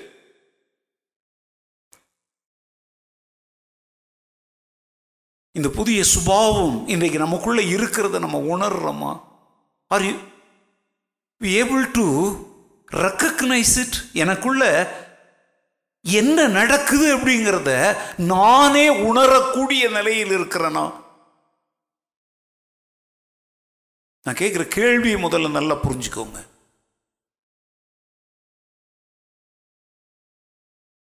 எனக்குள்ள ஒரு ஆவிக்குரிய மறுமலர்ச்சி உண்டாய் இருக்குதா இல்லையா அப்படிங்கிறத நான் முதல்ல அறியணும். எனக்கு தெரியணும் அது. ஏன்னா இது ஒரு மயக்கத்தில் நடக்கிற கிறிஸ்தவ வாழ்க்கை அல்ல. ஓ குடிக்காரன் குடிக்கிறான்னா அவன் நடப்பான் ஆடுவான் பாடுவான் என்னென்ன சேஷ்டைகளெல்லாம் செய்வான் அது அவனுடைய சொந்தமாக செய்கிறதில்ல அவன் எதனுடைய இன்ஃப்ளூயன்ஸில் பண்ணுறான் அந்த மதுபானத்தின் இன்ஃப்ளூயன்ஸ் அவன் அப்படி பண்ண வைக்குது. இப்போ இந்த போதைப் பொருட்கள்லாம் உபயோகிக்கிறவங்க பார்த்தீங்கன்னா சிரிச்சானா சிரிச்சுக்கிட்டே இருப்பான். அவன் வேணும்னு அவன் செய்யலை. அந்த போதையினுடைய தன்மை அவன் அப்படி பண்ண வைக்குது. நான் சொல்கிறேங்க நமக்குள்ள ஒரு புதிய மாற்றம் ஒரு சத்தியம் கொண்டு வந்த விடுதலை வந்தாச்சு பார்த்தீங்களா இப்போ நான் என்ன செய்கிறேன் எனக்குள்ள என்ன நடக்குது அப்படிங்கிறத எங்கேயோ ஒரு கூட்டத்தில் போய் தையோ தக்கா தையோ தக்கான்னு குதிச்சு ஆ ஊன்னு வேர்த்து இன்னைக்கு உருண்டு புரண்டு என்ன நடக்குதுன்னு தெரியாமல்லாம் பண்ணிட்டு வர்றாங்க தெரியுமா? இது இல்லை கிறிஸ்தவ வாழ்க்கை. இன்னைக்கு அநேக கூட்டங்களில் அநேக ஆராதனைகளில் மக்களை இப்படி உருண்டு புரண்டு குதிக்க வச்சு கூப்பாடு போட வச்சு கூச்சலிட வைத்து தங்களுக்கே தாங்கள் என்ன செய்கிறோன்று தெரியாமல் ஒரு விதமான உணர்ச்சி பிழம்புக்குள்ளே நடத்துகிறாங்க பார்த்தீங்களா இது இல்லை கிறிஸ்தவ வாழ்க்கை. நீங்கள் வந்து உட்கார்ந்ததுலேருந்து நீ இப்போ கேட்டுக்கிட்டு இருக்கிறதெல்லாம் நல்லா புரிஞ்சுக்கிட்டு வெளியே போகும்போது உன் சுய அறிவு சுய சிந்தனையோடு ஒரு தீர்மானத்தோடு வெளியே போகிற தெரியுமா? அந்த அளவுக்கு ஒரு தெளிந்த வாழ்க்கை தான் கிறிஸ்தவ வாழ்க்கை. ரெண்டு தீமத்தை ஒன்றாவது அதிகாரத்தை சொல்கிறார் தேவன் நமக்கு பயமுள்ள ஆவியை கொடாமல் பலமும் அன்பும் தெளிந்த புத்தியும் உள்ள ஆவியை. அந்த என்ன புத்தி அது? சவுண்ட் மைண்டு இன்னைக்கு நிறைய பேர்கிட்ட தெளிந்த புத்தியே இல்லைங்க. அவங்க என்ன செய்கிறாங்க என்ன பேசுகிறாங்க காலையில் ஒரு மாதிரி இருப்பாங்க மத்தியானம் ஒரு மாதிரி இருப்பாங்க சாயங்காலம் ஒரு மாதிரி இருப்பாங்க ராத்திரி ஒரு மாதிரி இருப்பாங்க. தான் சங்கீதக்காரன் ஜெபிக்கிறான் நிலைவரமான ஆவியை என்னிலே சிருஷ்டியும்.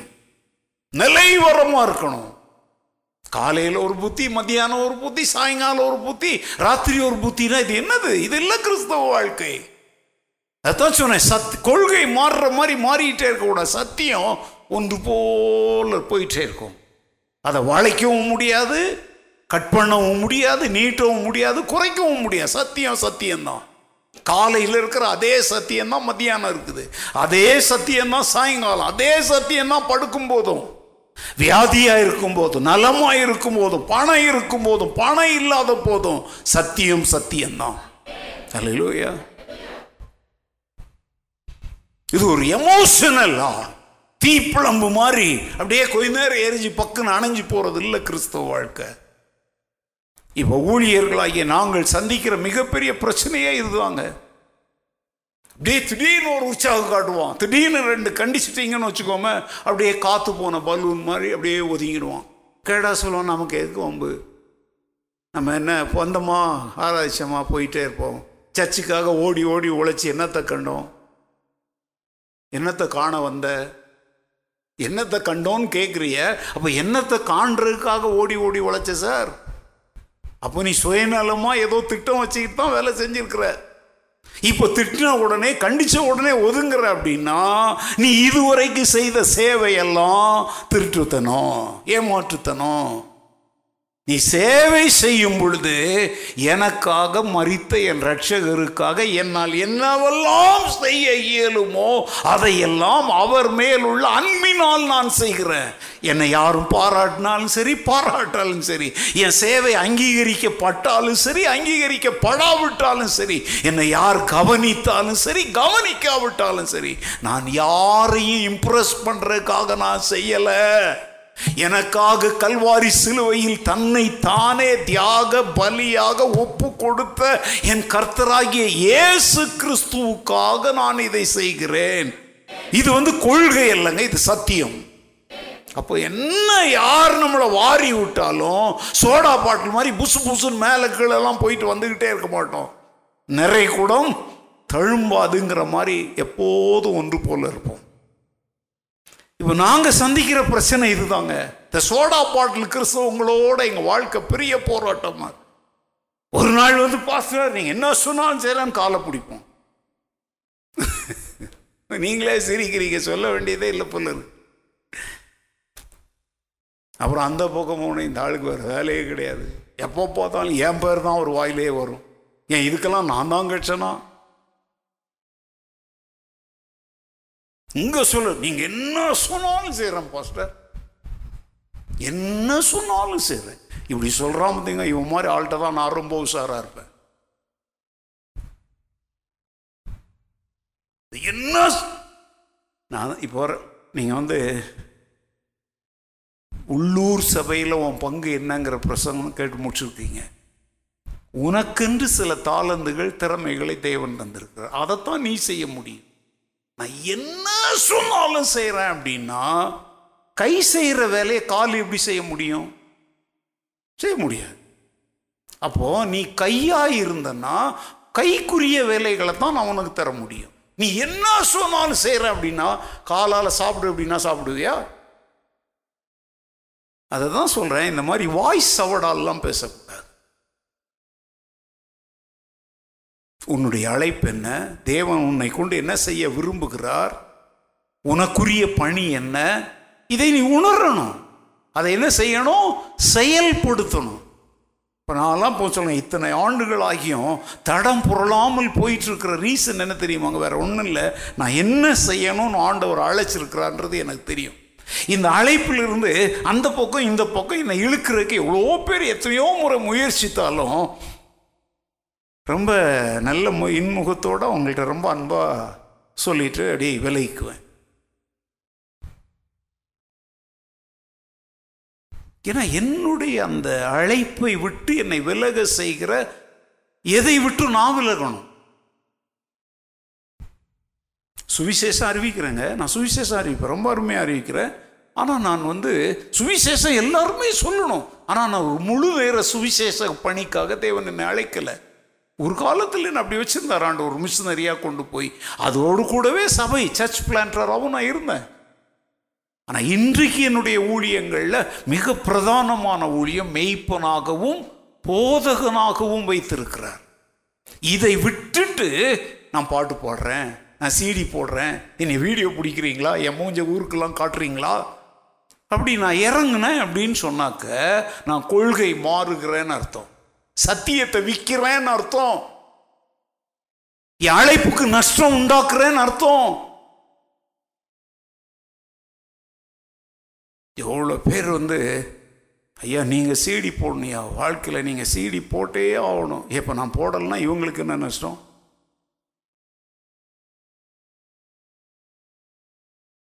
இப்போல்லாம் சிடி போட்டாலும் யூஸ் கிடையாது. ஏன்னா சிடியே இல்லை. இப்போல்லாம் வர்ற லேப்டாப்லலாம் சிடியே கிடையாது. வைக்கிறதே இல்லை இப்போல்லாம்.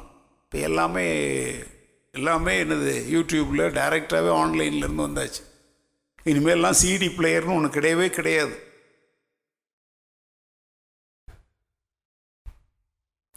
எத்தனையோ பேர் தங்களுடைய அழைப்பை விட்டுட்டு வழி விலகி போய் கத்துடைய ராஜ்யத்திற்கு எவ்வளவோ நஷ்டங்களை உண்டு பண்ணி வைத்திருக்கிறாங்க. நீங்களும் அப்படிப்பட்ட ஒரு தவறான பாதையில் போகாமல் ஒரு புதிய சுபாவத்திற்குள் வாழ பழக வேண்டும் அந்த புதிய சுபாவம் அப்படின்னு சொல்கிறத கிரேக்க மொழியில் பைபிளில் எழுதப்பட்ட கிரேக்க அந்த மூல மொழியின்படி அதனுடைய அர்த்தம் என்ன தெரியுமா? உருக்குலைந்து போன ஒன்றை மீண்டும் சரிப்படுத்துதல். இப்போ ஒரு ஆக்சிடெண்ட்டில் பார்த்தீங்கன்னா முகமெல்லாம் சிதைந்து ஒரு மாதிரி சதையெல்லாம் பிஞ்சு போயிடும். கோரமாக இருப்பாங்க. உருக்குலைந்து போயிடுவாங்க. ஆனால் அவங்கள என்ன செய்வாங்க தெரியுமா டாக்டர்ஸ்? பிளாஸ்டிக் சர்ஜரின்னு ஒன்று இருக்கு. இல்லையா? அதை செய்து அவங்களுடைய அந்த பழ அட்லீஸ்ட் ஓரளவுக்கு ஒரு தொண்ணூற்றி ஒன்பது சதவீதமாவது அந்த பழைய நிலைமைக்கு என்ன செய்வாங்க? கொண்டு வருவாங்க. இந்த புதிய சுபாவம் என்பதும் அதே மாதிரி தான் தேவன் நம்மை படைத்து சிருஷ்டித்த பொழுது அவருடைய சுபாவத்தின்படி படைத்தார். ஆனா நம்ம பாவம் செய்து தேவனுடைய சுபாவத்தை இழந்து பிசாசனுடைய சுபாவத்தை நமக்குள்ள வர வச்சுக்கிட்டோம். தேவனுடைய சுபாவம் ஜீவன் பிசாசனுடைய சுபாவம் மரணம். இப்போ இந்த ஜீவன் என்கிற சுபாவத்தை நமக்குள்ள ஆண்டவர் கொண்டு வராருன்னு சொன்னோம் பார்த்தீங்களா அது என்னன்னா உருக்குலைந்து போன ஒன்றை மீண்டும் அதனுடைய பழைய நிலைக்கு திரும்ப கொண்டு வருதல். இதைத்தான் நான் அந்த மீட்பின் சத்தியங்களுடைய முதல் பாடத்திலே உங்களுக்கு நான் சொன்னேன். பை பேக் சம்திங் சரிந்து கிடக்கிற ஒன்றை அதனுடைய நிலையில் எடுத்து நிறுத்துதல் அப்படிங்கிறதெல்லாம் சொன்னேன். முதல் பாடத்தில் சொன்னேன். இப்போ நூற்றி ஐந்தாவது பாடத்தில் அதை நான் ஞாபகமாக வச்சு சொல்கிறேன் ஏன்னா இதான் அஸ்தி பாடுறோம் ஒரு புதிய சுபாவத்தைனா இல்லாத ஒன்றை அல்ல. நாம் இழந்து போன ஒன்றை மீண்டும் நமக்குள்ளே தேவன் தருகிறார். இப்போ ஒரு பெரிய ஆக்சிடெண்டில் அடிப்பட்டு மண்டையில் அடிப்பட்டு சிலர் வந்து என்ன நடந்ததுங்கிறதெல்லாம் மறந்துடுவாங்க அவங்களுக்கு தாங்கள் யார் எங்கே இருக்கிறோம் என்ன எல்லாத்தையும் மறந்துடுவாங்க கண்ணை திறந்து பார்ப்பாங்க ஆனால் யாரையும் அடையாளம் தெரியாது. அப்படி கேள்விப்பட்டிருக்கீங்களா அதெல்லாம்? கோமாங்கிறது வேறு. அது வந்து அப்படியே கண்ண மூடி அப்படியே இருப்பாங்க. சில கண்ணை திறந்தெல்லாம் பார்ப்பாங்க. நம்ம பேசுகிறதெல்லாம் அப்படியே கேட்பாங்க. ஆனால் யார் பேசுகிறான்னு அவங்களுக்கு தெரிய ரெக்கக்னைஸ் பண்ண மாட்டாங்க. இப்போது அவங்களுக்கு டாக்டர்ஸ் கொடுக்குற பயிற்சி என்ன தெரியுமாங்க? அவங்க நினைவை திரும்பவும் மீண்டும் என்ன செய்வதற்கு கொண்டு வருவதற்காக சில பயிற்சிகளை கொடுப்பாங்க. அதெல்லாம் விவரிச்சிட்டு இருக்க நேரம் இல்லை. அவங்க கேட்ட சில சத்தங்கள் அவங்க அடிக்கடி கேட்ட யாரோ ஒருவருடைய குரல் அப்படிப்பட்டவங்களை என்ன செய்வாங்கன்னா அங்கே உட்கார வச்சு நீங்கள் அவங்கக்கிட்ட கொஞ்சம் பேச்சு கொடுங்க. இல்லை அம்மாவோ அப்பாவோ மனைவியோ புருஷனோ யாரோ ஒருத்தர் குழந்தையோ இப்போ ஒரு தகப்பன் இருக்கிறார். ஒரு குழந்தை மேலே அவர் ரொம்ப பாசமாக இருப்பார். அதனுடைய குரலை ரொம்ப கேட்டே இருப்பாராக இருக்கும். அந்த குழந்தைய வச்சு பேச வைப்பாங்க. சிலருக்கு என்ன ஆகும்னா திடீர்னு அப்படியே ஒன்றுமே இல்லாமல் இருந்தவங்க திடீர்னு சொல்லி என்ன செய்ய ஆரம்பிப்பாங்க. உடனே எல்லாரும் ஒரு பெரிய ஆச்சரியம். ஆ நினைவு திரும்பிடுச்சு நினைவு திரும்பிடுச்சின்னு சொல்லி என்ன செய்வாங்க? சந்தோஷப்படுவாங்க. இந்த சுல்தான் பாளைய பக்கத்தில் ஒரு குடும்பம் இருக்கிறாங்க. அவங்க திருநெல்வேலியிலேருந்து வந்துட்டு அவங்க ஆட்டோவில் வரும்போது ஒரு பெரிய மேஜர் ஆக்சிடெண்ட் ஆகி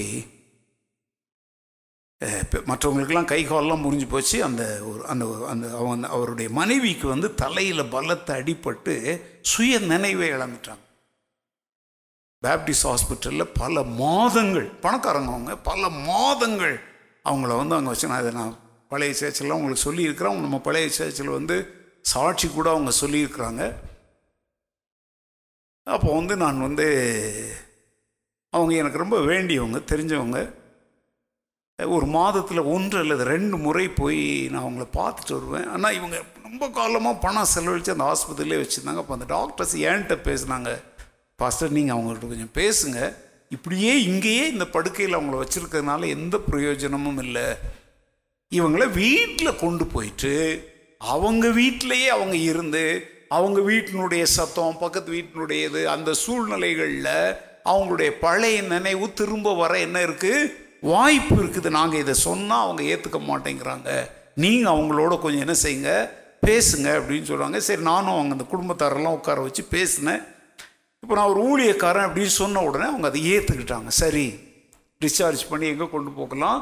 ஏன்னா இப்போ ஒன்றும் அதுக்கு வந்து உடம்புல அடிலாம் ஒன்றும் கிடையாது. தலையிலலாம் தையெல்லாம் போட்டு அதெல்லாம் எல்லாம் ஆயிடுச்சு. முடியெல்லாம் வளர்ந்தாச்சு. நினைவு மாத்திரம் திரும்ப யார் அப்படிங்கிறது தெரில ஓகே வீட்டுக்கு கொண்டாந்தாச்சுங்க. கொண்டாந்தாச்சு அது பாட்டு படுத்திருக்கோம். ஒரு டூ வீக்ஸ் ஒரு நாள் அவங்கள போய் பார்த்து ஒரு ஜாப் பண்ணிட்டு வரலாம் அப்படின்னு போனேன். போயிட்டு கேட்டேன் வீட்டார்ட்ட இல்லைப்பா இல்லைப்பா இப்படியே தான் படுத்துருக்குறா. ஆனால் பார்க்குறா ஆனால் யாருன்னு தெரில அவங்களுக்கு ஆனால் எல்லாரையும் உத்து உத்து பார்க்குறா அப்படின்லாம் சொன்னாங்க.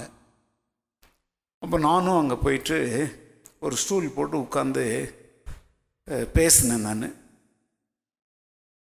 ஆரம்பத்தில் நான் பேசும்போது அப்படி கொஞ்சம் அந்த அன்னைக்கு வந்து அவளுடைய பார்வை வந்து வித்தியாசமாக என்னை உத்து பார்த்துட்டு ஏதோ பேச முயற்சிக்கிறான் அது வரைக்கும் உதட்டை அசைத்து எதையும் சொல்ல முயற்சி சும்மா அப்படியே பார்த்துட்டே இருப்பாள். உதடெல்லாம் என்ன செய்யாது? அசையாது. அப்போ நான் வந்து பேசுகிறேன் ஏன்னா அவங்க அண்ணன் வந்து எனக்கு ரொம்ப வேண்டிய நண்பர் அவர். அப்போ வந்து நான் அண்ணன் வந்து ஃபோன் பண்ணாரா? பேசினியாமா? அப்படி இப்படி சும்மா வேணும்னு நான் அப்படியே பேசிகிட்டே இருக்கும்போது உதடு துடிக்குது பேசுகிறதுக்கு அவங்க வீட்டிலலாம் ரொம்ப ஆச்சரியமாக அப்படியே நான் சொன்னேன் ரொம்ப பரவசப்படாதீங்க பார்க்கலாம் அப்படின்னு சொல்லிட்டு அப்படின்னு நான் பேச்சு கொடுத்துட்டே இருந்தேன். நான் இப்போ உனக்காக ஜோம் பண்ணுறேன் ஜோம் பண்ணலாமா அப்படின்னு. பாருங்கங்க ஒரு எட்டு மாதத்துக்கு அப்புறம் அப்படின்னு தலையாமிச்சு ஜெபம் பண்ணலாமா? நான் உனக்காக ஜெபம் பண்ணுறேன் ஜெபம் பண்ணலாமா அப்படிங்கும்போது இப்போ அது புரியுது. ஜெபம் பண்ணலாமான்னு கேட்ட உடனே என்ன செய்கிறா தலையாடுறா. உடனே அவளுக்காக நான் ஒரு ஜோம் பண்ணிட்டு நீ கொஞ்சம் வெளியே வந்து உட்கார்றம்மா அப்படின்னு கேட்டேன். அவள் என்ன சொல்கிறான்னா என்னால் எந்திரிக்க முடியலை அப்படின்னு சொல்லி கையை இப்படி இப்படி காட்டுறா. உடனே அந்த வீட்டார் வந்து ஒரு ஈசி சேரில் எடுத்துகிட்டு வந்து வெளியே உட்கார வச்சாங்க வெளியே உட்கார வச்சதுக்கப்புறம் எட்டு மாதமாக படுத்து கிடந்தவா அந்த ஈசி சேரில் நல்லா உட்கார்றா. அப்புறம் நான் கேட்டேன் டீ ஏதாவது குடிக்கிறியா? அப்படின்னா சரி அப்படின்றா. என்ன இதை எதற்காக இந்த இடத்துல சொல்லியிருக்காக்கா ஊரில் இருக்கிற எல்லாரையும் பிடிச்சி எங்கெங்கன்னு கூப்பிட்டு வந்துடாதீங்க எனக்கு நிறைய வேலை இருக்குது இதெல்லாம் அப்போ நடந்தாக்கா தினந்தோறும் நடக்கும்லாம் சொல்ல முடியாது. நடந்தாலும் தப்பு இல்லை இப்போ நான் சொல்லும்போது உங்கள் விசுவாசம் உருவாகி நீங்கள் இதை செய்யணும்னு நான் சொல்கிறேன் உடனே போய் எங்கள் பாஸ்டர் வந்து ஜெபிச்சார்னா பேசாதவங்களும் பேசிடுவாங்க. அவர் வீராதி வீரர் சூராதி சூரர்னு ஊரெல்லாம் கிளப்புறதுக்கு இல்லை.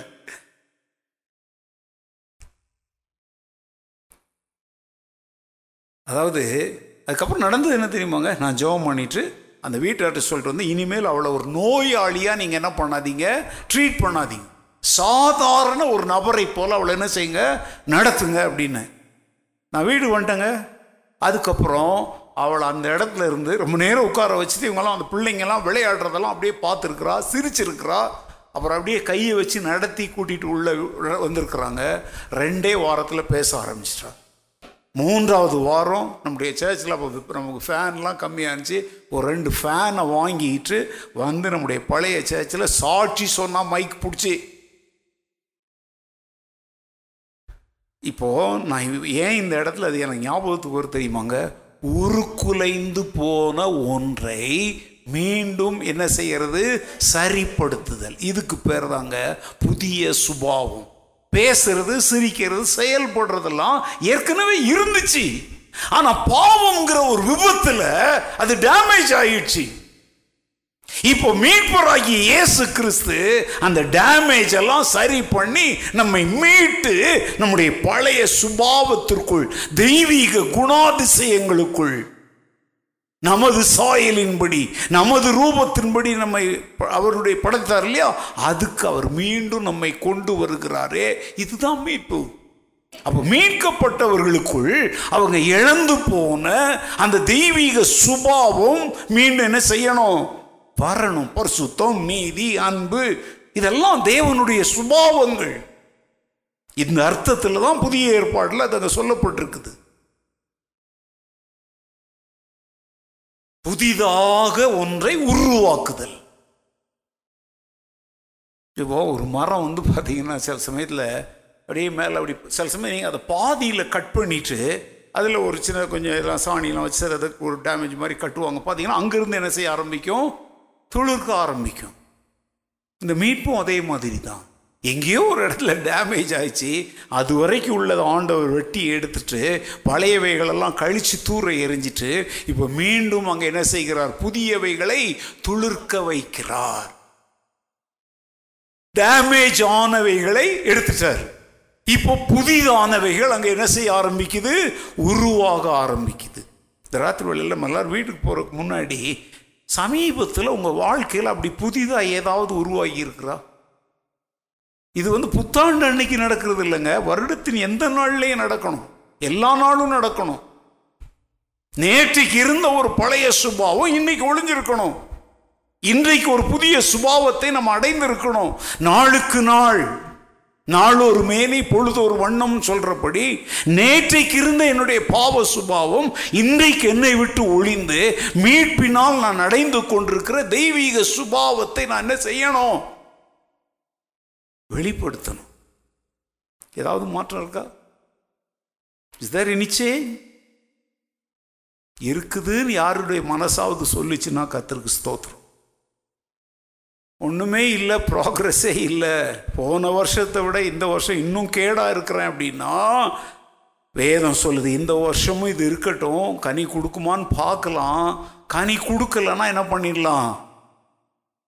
இதோ கோடரியானது மரங்களின் வேர் அருகே வைக்கப்பட்டிருக்கிறது. கனி கூடாத மரமெல்லாம் வெட்டுண்டு என்ன செய்யப்படும்? அந்த மரம் வேற யாரும் இல்லை நானும் நீங்களும் தான். நீங்கள் மரம்னோடனே தோட்டத்தெல்லாம் கற்பனை பண்ணிக்காதீங்க. சபை தான் தோட்டம்.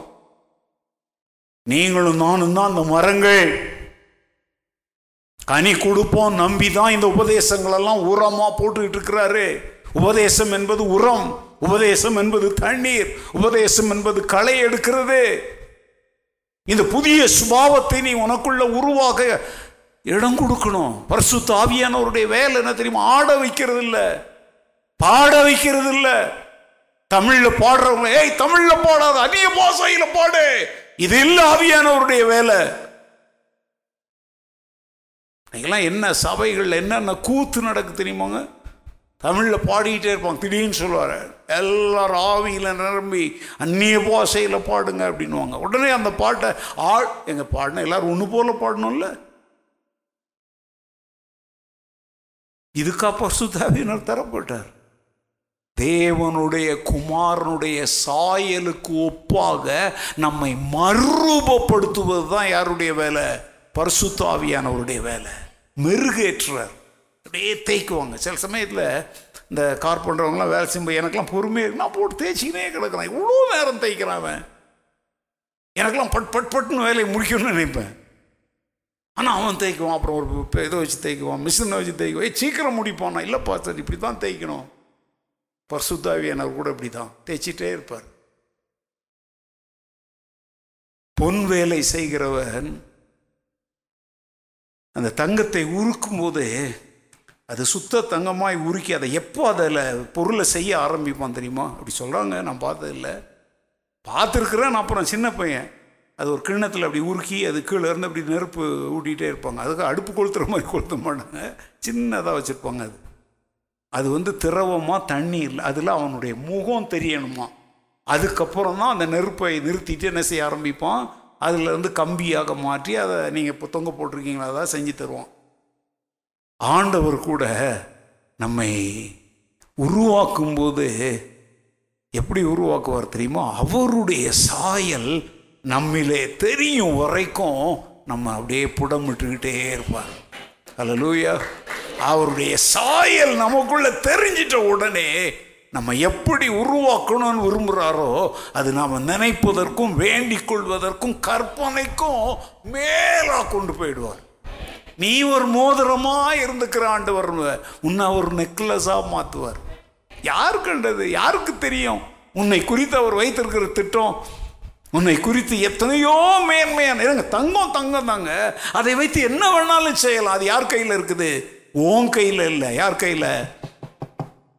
அவர் கையில் இருக்குது. நீ விட்டு கொடுக்கணும். என்னை உருக்கக்கூடாது. என்னை நெருப்பில் போடக்கூடாது. என்னை ஒன்றுமே செய்யக்கூடாது. என்னை அப்படியே ஒரு பஞ்சு வச்சு தடவி உருவாக்குங்க அப்படின்னா உன்னை உருவாக்க முடியாது. தங்கமாக இருந்தாலும் தூக்கி தான் வீசணும்.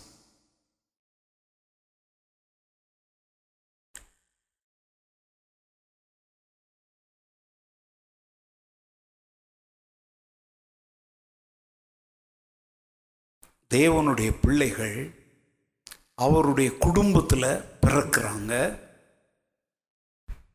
ஒரு புதிய வாழ்க்கை முறைக்குள்ளே வர்றாங்க. இல்லை கவனிங்க வார்த்தையில் கவனிங்க. புதிய நோக்கங்களை கண்டடைகிறாங்க. புதிய ஆசீர்வாதங்களை அடைந்து கொள்ளுகிறாங்க.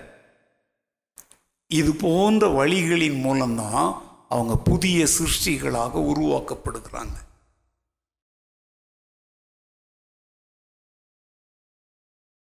இப்போ ஒரு புது குடும்பத்துக்குள்ளே போகும்போது ஒரு புது நபராக போகிறோம் அந்த வீட்டில் நம்ம அங்கீகரிக்கப்படுகிறோம் ஏற்றுக்கொள்ளப்படுகிறோம். அந்த வீட்டினுடைய பழக்க வழக்கங்களை கை கொள்ள ஆரம்பிக்கிறோம். அந்த வீட்டின் சூழ்நிலைக்கு ஏற்றபடி நம்மை மாற்றிக்கொள்ள ஆரம்பிக்கிறோம். அந்த வீட்டின் ஆசீர்வாதங்கள் நமக்கு சொந்தமாக மாறுகிறது. இப்போ ஒரு பள்ளிக்கூடத்துக்கே போகிறீங்க முதல் நாள் எப்படி போவீங்க? திருடனுக்கு தேள் கூட்டின மாதிரி தான் போவீங்க. இல்லையா? எல்லாம் காலேஜுக்கு போனால் கூட பேபன் முழிச்சிட்டு யாரை பார்த்தாலும் பயமாக இருக்கும் ரெண்டாவது நாள் மூணு நாள் அப்படி இருக்கும் அப்புறம் என்ன ஆகும்னா அடாப்ட் ஆகிடுவீங்க ஒரு ரெண்டு மூணு நாள்லேயே ஃப்ரெண்ட்ஸ் எல்லாம் கிடச்சிடுவாங்க அப்புறம் கொஞ்சம் பயம் குறைய ஆரம்பிக்கும் வாதியாரை குறித்த பயம் கிளாஸ் ரூமை குறித்த பயம் பாட புஸ்தகங்களை குறித்த பயம் அப்படியே மாற மாற இப்போ அந்த காலேஜில் என்ன நடக்கும் தெரியுமோ உன் சிந்தனையில் மாற்றங்கள் வர ஆரம்பிக்கும் பாடங்கள் உனக்கு புரிய ஆரம்பிக்கும் இப்போ நியூ டெவலப்மெண்ட்ஸ் ஆரம்பிக்குது கல்வி அறிவு சிந்தனையில் தெளிவு என்கிற ஆசீர்வாதங்களை நீ பெற ஆரம்பிக்கிற. நீ போகும்போது ஒரு பயந்தாங்கொள்ளி மாணவனாக போன ஒரு நாலு வருஷத்தில் ஒரு இன்ஜினியராக நீ வெளியே வர்ற. அதே மாதிரி தான் தேவனுடைய திருச்சபைக்குள்ளே வரும் பொழுது என்ன ஏதுன்னு ஒன்றும் தெரியாமல் நீ உள்ளே வந்த. ஏதோ ஜோம் பண்ணிட்டு போகலான்னு வந்த. ஒரு வயிற்று வலிக்காக ஃபாதர்கிட்ட ஒரு ஜோம் பண்ணிட்டு போகலான்னு நீ வந்த. ஒரு பேய் தோர்த்திக்கலான்னு வந்த. ஒன்றுமே புரியாமல் வந்த. ஆனால் இப்போ இத்தனை வருஷத்தில் உன்னை உடைச்சி உருவாக்கி என்ன என்ன பண்ணி இன்னைக்கு? மகனாக மகளாக ராஜாக்களாக லேவியராக ஆசை என்னென்னவோ ஆண்டவர் மாற்றி வச்சிருக்கிறார். ஒரு காலேஜ் மூணு வருஷத்தில் ஒரு பேச்சுலரை உருவாக்குது நாலு வருஷத்தில் ஒரு இன்ஜினியரை உருவாக்குது அஞ்சு வருஷத்தில் ஒரு மாஸ்டரை உருவாக்குது நான் கேட்குறேங்க பணம் வாங்கிட்டு வியாபாரமாய் நடக்கிற கல்வி நிறுவனங்கள் ஒரு மனித நிலை இவ்வளோ மாற்றங்களை உருவாக்க முடியுமானால் தன்னுடைய சொந்த ரத்தத்தினாலே உன்னை விலைக்கு வாங்கினவர் உன்னை உருமாற்ற அவரால் முடியாதா? தேவனுடைய திருச்சபை தாங்க இந்த உலகத்தையே உருமாற்றுகிற தேவனுடைய சாயலுக்கு ஒப்பாக நம்மை மறுரூபப்படுத்துகிற நம்முடைய சுபாவங்களை மாற்றுகிற இடம். இங்க நீ மாறலன்னா நீ எங்கேயுமே மாற மாட்ட. தேவனுடைய திருச்சபைக்குள் வசன உபதேசங்கள் கொடுக்கப்படுகிற இடத்தில் பர்சுத்த ஆவியானவர் என்கிற பொற்கொல்லனுடைய கரத்தில் நீ மாற்றப்படவில்லை என்றால் இந்த உலகத்துல எங்கேயுமே நீ மாற முடியாது மாற்றப்பட முடியாது. அக்னியினால் சுட்டரிக்கப்படுவதை தவிர உனக்கு ஒரு முடிவே இல்லை. அழிவுதான்.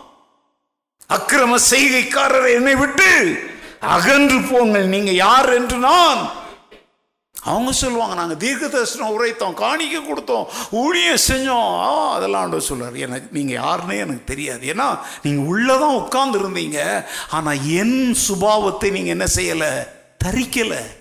என்னை போல நீங்கள் என்ன செய்யலை? மாறலை. அவங்கள உள்ள கொண்டாந்ததே எதுக்கு? என்னை போல மாறுறதுக்காக. ஆனால் நீங்கள் ஒருபோதும் நான் உங்களை மாற்றுவதற்கு எனக்கு நீங்கள் என்ன தரல? அனுமதி தரல. இனி தொடவே விடலை நீங்கள் ஒரு டாக்டர் வந்து ஒரு நோயாளியை தொடவே விடலை அப்படின்னா அந்த டாக்டரால் அந்த நோயாளிக்கு எந்த பிரயோஜனமும்? அதே மாதிரி தான் நான் இப்போவும் சொல்கிறேங்க ஏசு கிறிஸ்து நல்லவர் அவர் நல்லவர் என்பதை ருசித்து பாருங்கள்னு அழைக்கிறாரு. ஆனா இன்னும் நிறைய பேருக்கு அவர் நல்லவரா இல்லை. ஏன் தெரியுமா? அவர் நல்லவரா இல்லாததுனால இல்லை. இவங்க அவரை நெருங்க விட மாட்டுறாங்க அவர் தங்களுடைய வாழ்க்கையை தொட என்ன செய்ய மாட்டுறாங்க தொட்டாதீங்க ஆண்டவரே. நான் லவ் பண்ண அவனை தான் லவ் பண்ணுவேன். கட்டினா அந்த பொண்ணை தான் கட்டுவேன். ஏசு நாமத்தில் ஆமேன். நீ தொட விட மாட்டுற உன் எண்ணத்தை மாற்ற அவருக்கு அனுமதி கொடு. அவர் சொல்லுவார் இதை விட சிறப்பான ஒன்றை நான் உனக்கு வைத்திருக்கிறேன். ஹலோ? புரியுதா புரியலையா? கேட்டுதான் சரியா நீ எந்த முடிவு எடுத்தாலும் அப்பா அவர் அப்பான்னு கூப்பிடுறல்ல வீட்டில் முடிவு எடுக்க வேண்டியது யாருங்க? யாரு? அப்பா. நீ எதுக்கு எடுத்தாலும் போய் நிற்கிற அண்ணங்கிட்ட போய் நிற்கிற அம்மாவும் முடிவு எடுக்கலாம். இல்லைன்னு நான் சொல்லலை. ஆனால் குடும்பத்தின் தலைவன் யார்? இப்போ தானே மூணு வாரம் கேட்டீங்கல்ல? நம்ம எல்லாம் சரீரத்தின் அங்கங்கள். ஆனால் சரீரமாகிய சபைக்கு யார் தலை? கிறிஸ்து தான் தலை. இப்போ நீ அவருடைய சரீரமாகிய சபையின் அங்கமாக இருப்பன்னா நீ எடுக்கிற ஒவ்வொரு முடிவும் முடிவு வந்து கால் நுனியிலிருந்து வராது. இங்கேருந்து வரும். ஹலோ இன்னைக்கு வாழ்க்கையை நாசம் பண்ணிட்டு தொலைச்சிட்டு நொறுக்கிட்டு நிற்கிற கடவுள் எனக்கு மாத்திரம் ஏன் இப்படி பண்ணிட்டாரு? எனக்கு மாத்திரம் ஏன் நஷ்டம்? எனக்கு மாத்திரம் ஏன் கண்ணீர்னா அதுக்கு அவர் அவர்கிட்ட பதில் இல்லை அதுக்கு. அவர்கிட்ட பதில் இல்லை. அவர் சொல்கிறாரு இப்போ கூட நான் சொல்கிறேன் நொறுங்கி போய் கிடக்கிற நொறுங்கி போன இதயத்தை என்கிட்ட தான் நான் அதை ஒட்ட வைக்கிறேன்னு அவர் சொல்கிறார் இல்லை ஒட்ட வைக்கல நான் அதை புதிதாய் உருவாக்குறேன்றாரு. நீங்கள் ஒன்று கவனிச்சிருக்கீங்களா? இந்த அது என்னது? ஃபெவிகோல். ஃபெவிகோலில் என்ன படம் இருக்கும்? இப்போ என்னன்னு தெரில முந்தி நீங்கள் யாராவது பார்த்துருக்கீங்களா? யானை. என்ன? ரெண்டு யானை. என்னப்பா ரெண்டு யானை நீங்கள் அப்புறம்? ஒரு பொருளை ரெண்டு யானை ரெண்டு பக்கம் இழுக்கும். ஆனால் அது என்ன செய்யாது?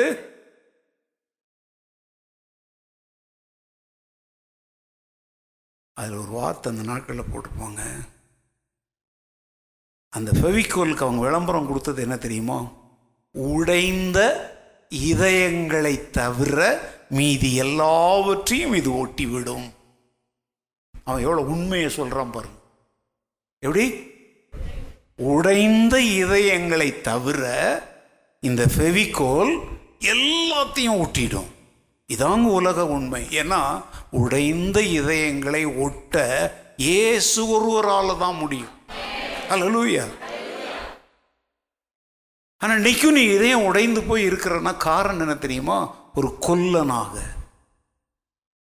உடைந்தவைகளை மீண்டும் புதிதாக்குகிறவராக அவரிடத்துல வந்து நான் எல்லாத்தையும் உடைச்சி நாசமாகிட்டு கட்டக்குமாரன் வந்தான் இல்லையா?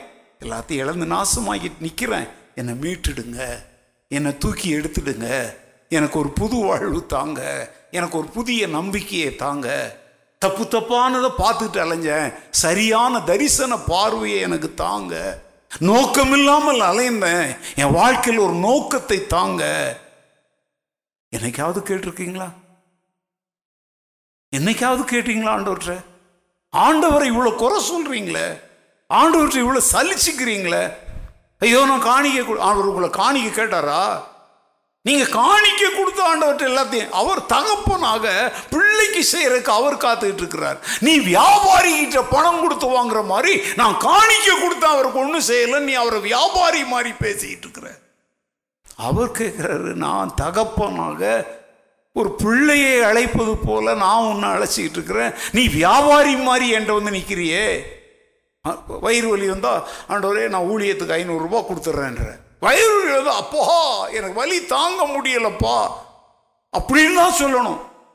நான் ஐநூறுரூபா உங்கள் ஊழியத்தை கொடுத்துட்றேன்னா அவர் என்ன வியாபாரியா? அவங்ககிட்ட ஐநூறுரூபா வாங்கிட்டு ஒரு டாக்டர்கிட்ட போனாலே இப்போ ஆயிரரூபா ஃபீஸ் வாங்குறான். அப்போ ஏசுநாதர்கிட்ட வந்து இன்னும் பாதி ஃபீஸ் அப்போ இந்த பொருத்தனை காணி இதெல்லாம் அந்த இந்த திருட்டு வேலையெல்லாம் நிறுத்துங்க முதல்ல.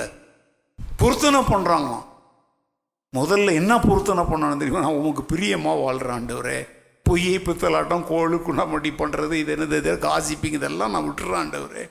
உமக்கு பிரியமானதை செய்ய.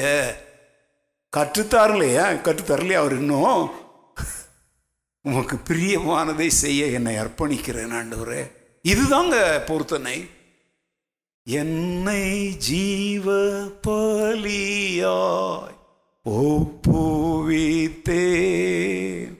ஏற்றுக்கொள்ளும் இயேசுவே. நம்ம இந்த வாரத்தில் கூட பாடினீங்க பலிபீட தீலென்னை பரனே படைக்கீரேனே இந்த வேளை. அடியேனை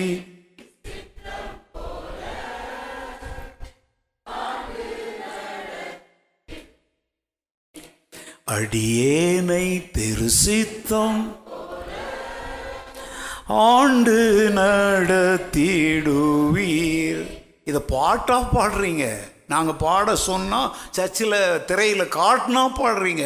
என்னைக்காவது எப்போதாவது ஆண்டுடைய பாதத்தில் தனிமையில் உட்காந்து உன் உள்ளத்தின் ஆழத்தில் இருந்து அவரை நோக்கி இதை ஜபமாக நீ செஞ்சிருக்கிறியா? சுயமென்னில் சாம்பலாய் மாற சுத்தாவியே அனல் மூட்டும். ஜெயம் பெற்று மாமிசம் சாக தேவா இது பாட்டு இல்லை இது ஜெபம் இது அர்ப்பணிப்பு. அப்படி நீ ஒப்புக்கொடு. அப்போ உன்னிலே தன் முகத்தை அவர் பார்ப்பார். அவருடைய சாயலை உன்னிலே பார்ப்பார். அக மகிழ்வார். இந்த குட் ஃப்ரைடேல எல்லாரும் ஏசாய் ஐம்பத்தி மூணுலேருந்து பிரசவம் பண்ணுவாங்க. நான் உங்களுக்கு பண்ணியிருக்கிறேன். அவர் தமது ஆத்தும வருத்தத்தின் பலனை கண்டு என்ன ஆவார்? திருப்தி ஆவார். அதாங்க அவ- அவர் ஆத்தும வருத்தம் அடைந்து சிலுவையில் தொங்கி மறித்தார் பார்த்தீங்களா இப்போ உங்களில் அவருடைய அந்த சுபாவத்தை பார்க்கும்போது சிலுவையில் அவர் பட்ட பாடுகளுக்குரிய அந்த பலன் கிடைத்த சந்தோஷத்தினால் அவர் பூரிப்பார். அவர் மகிழ்ச்சி அடைவார். அல்லேலூயா இப்போ ஒரு பையன் நம்ம நாட்டுக்காக விளையாடி தங்க கோப்பை வெற்றி கோப்பையை பண்ணிட்டான் அப்படின்னா அவனை எல்லாரும் என்ன பண்ணுறாங்க தூக்கி கொண்டாடுற மாதிரி உன்னிலே அவருடைய சுபாவம் காணப்பட்டா உன்னை யார் தூக்கி கொண்டாடினாலும் கொண்டாடாட்டாலும் உன் ரட்சகர் உன்னை தூக்கி கொண்டாடுவார். அல்லூயா நான்லாம் இப்போ சொல்கிறேங்க யாரும் என்னை தூக்கி கொண்டாடணுன்ற கனவும் கிடையாது ஆசையும் கிடையாது விருப்பமும் கிடையாது ஏக்கமும் கிடையாது. என்னை ஆட்கொண்ட என் ரட்சகர் அவர் சொன்னால் போதும் என் ஊழியக்காரனே நீ கொஞ்சத்தில் உண்மையுள்ளவனாக இருந்தாய் உன் எஜமானுடைய சந்தோஷத்திற்குள் அதுதாங்க அவர் என்னை தூக்கி வச்சு கொண்டாடுறது. இந்த உலகத்தில் யார் என்ன சொன்னாலும் சரி அந்த சத்தத்தை கேட்கும் நாள் வரைக்கும் இயேசுவின் சீடனாக மீட்கப்பட்ட மனிதனாக என்னுடைய பயணம் தொடரும். நான் சொல்கிறேன் உங்களால் அதை சொல்ல முடியுமா? சொல்லுவீங்களா? நீங்கள் ராத்திரி ஜெபிக்கும் பொழுது என்ன சொல்லி ஜெபிச்சுட்டு போக போகிறீங்க நடுவர் எங்கள் பாஸ்டர் அவருடைய தீர்மானத்தை அவர் சொல்கிறார் அதை நாங்கள் கேட்க வந்தோன்ட்டு போக போகிறீங்களா இல்லை அதை போன்ற ஒரு தீர்மானத்தோடு ஒரு சரியான இல்லை நான் சொல்கிறேங்க நீங்கள் இந்த வாரம் குட் ஃப்ரைடே ஈஸ்டர் இதெல்லாம் வந்து பாரம்பரியமாக இருந்தால் கூட அந்த பாரம்பரியத்தை செய்யக்கூட நமக்கு என்ன கிடையாது?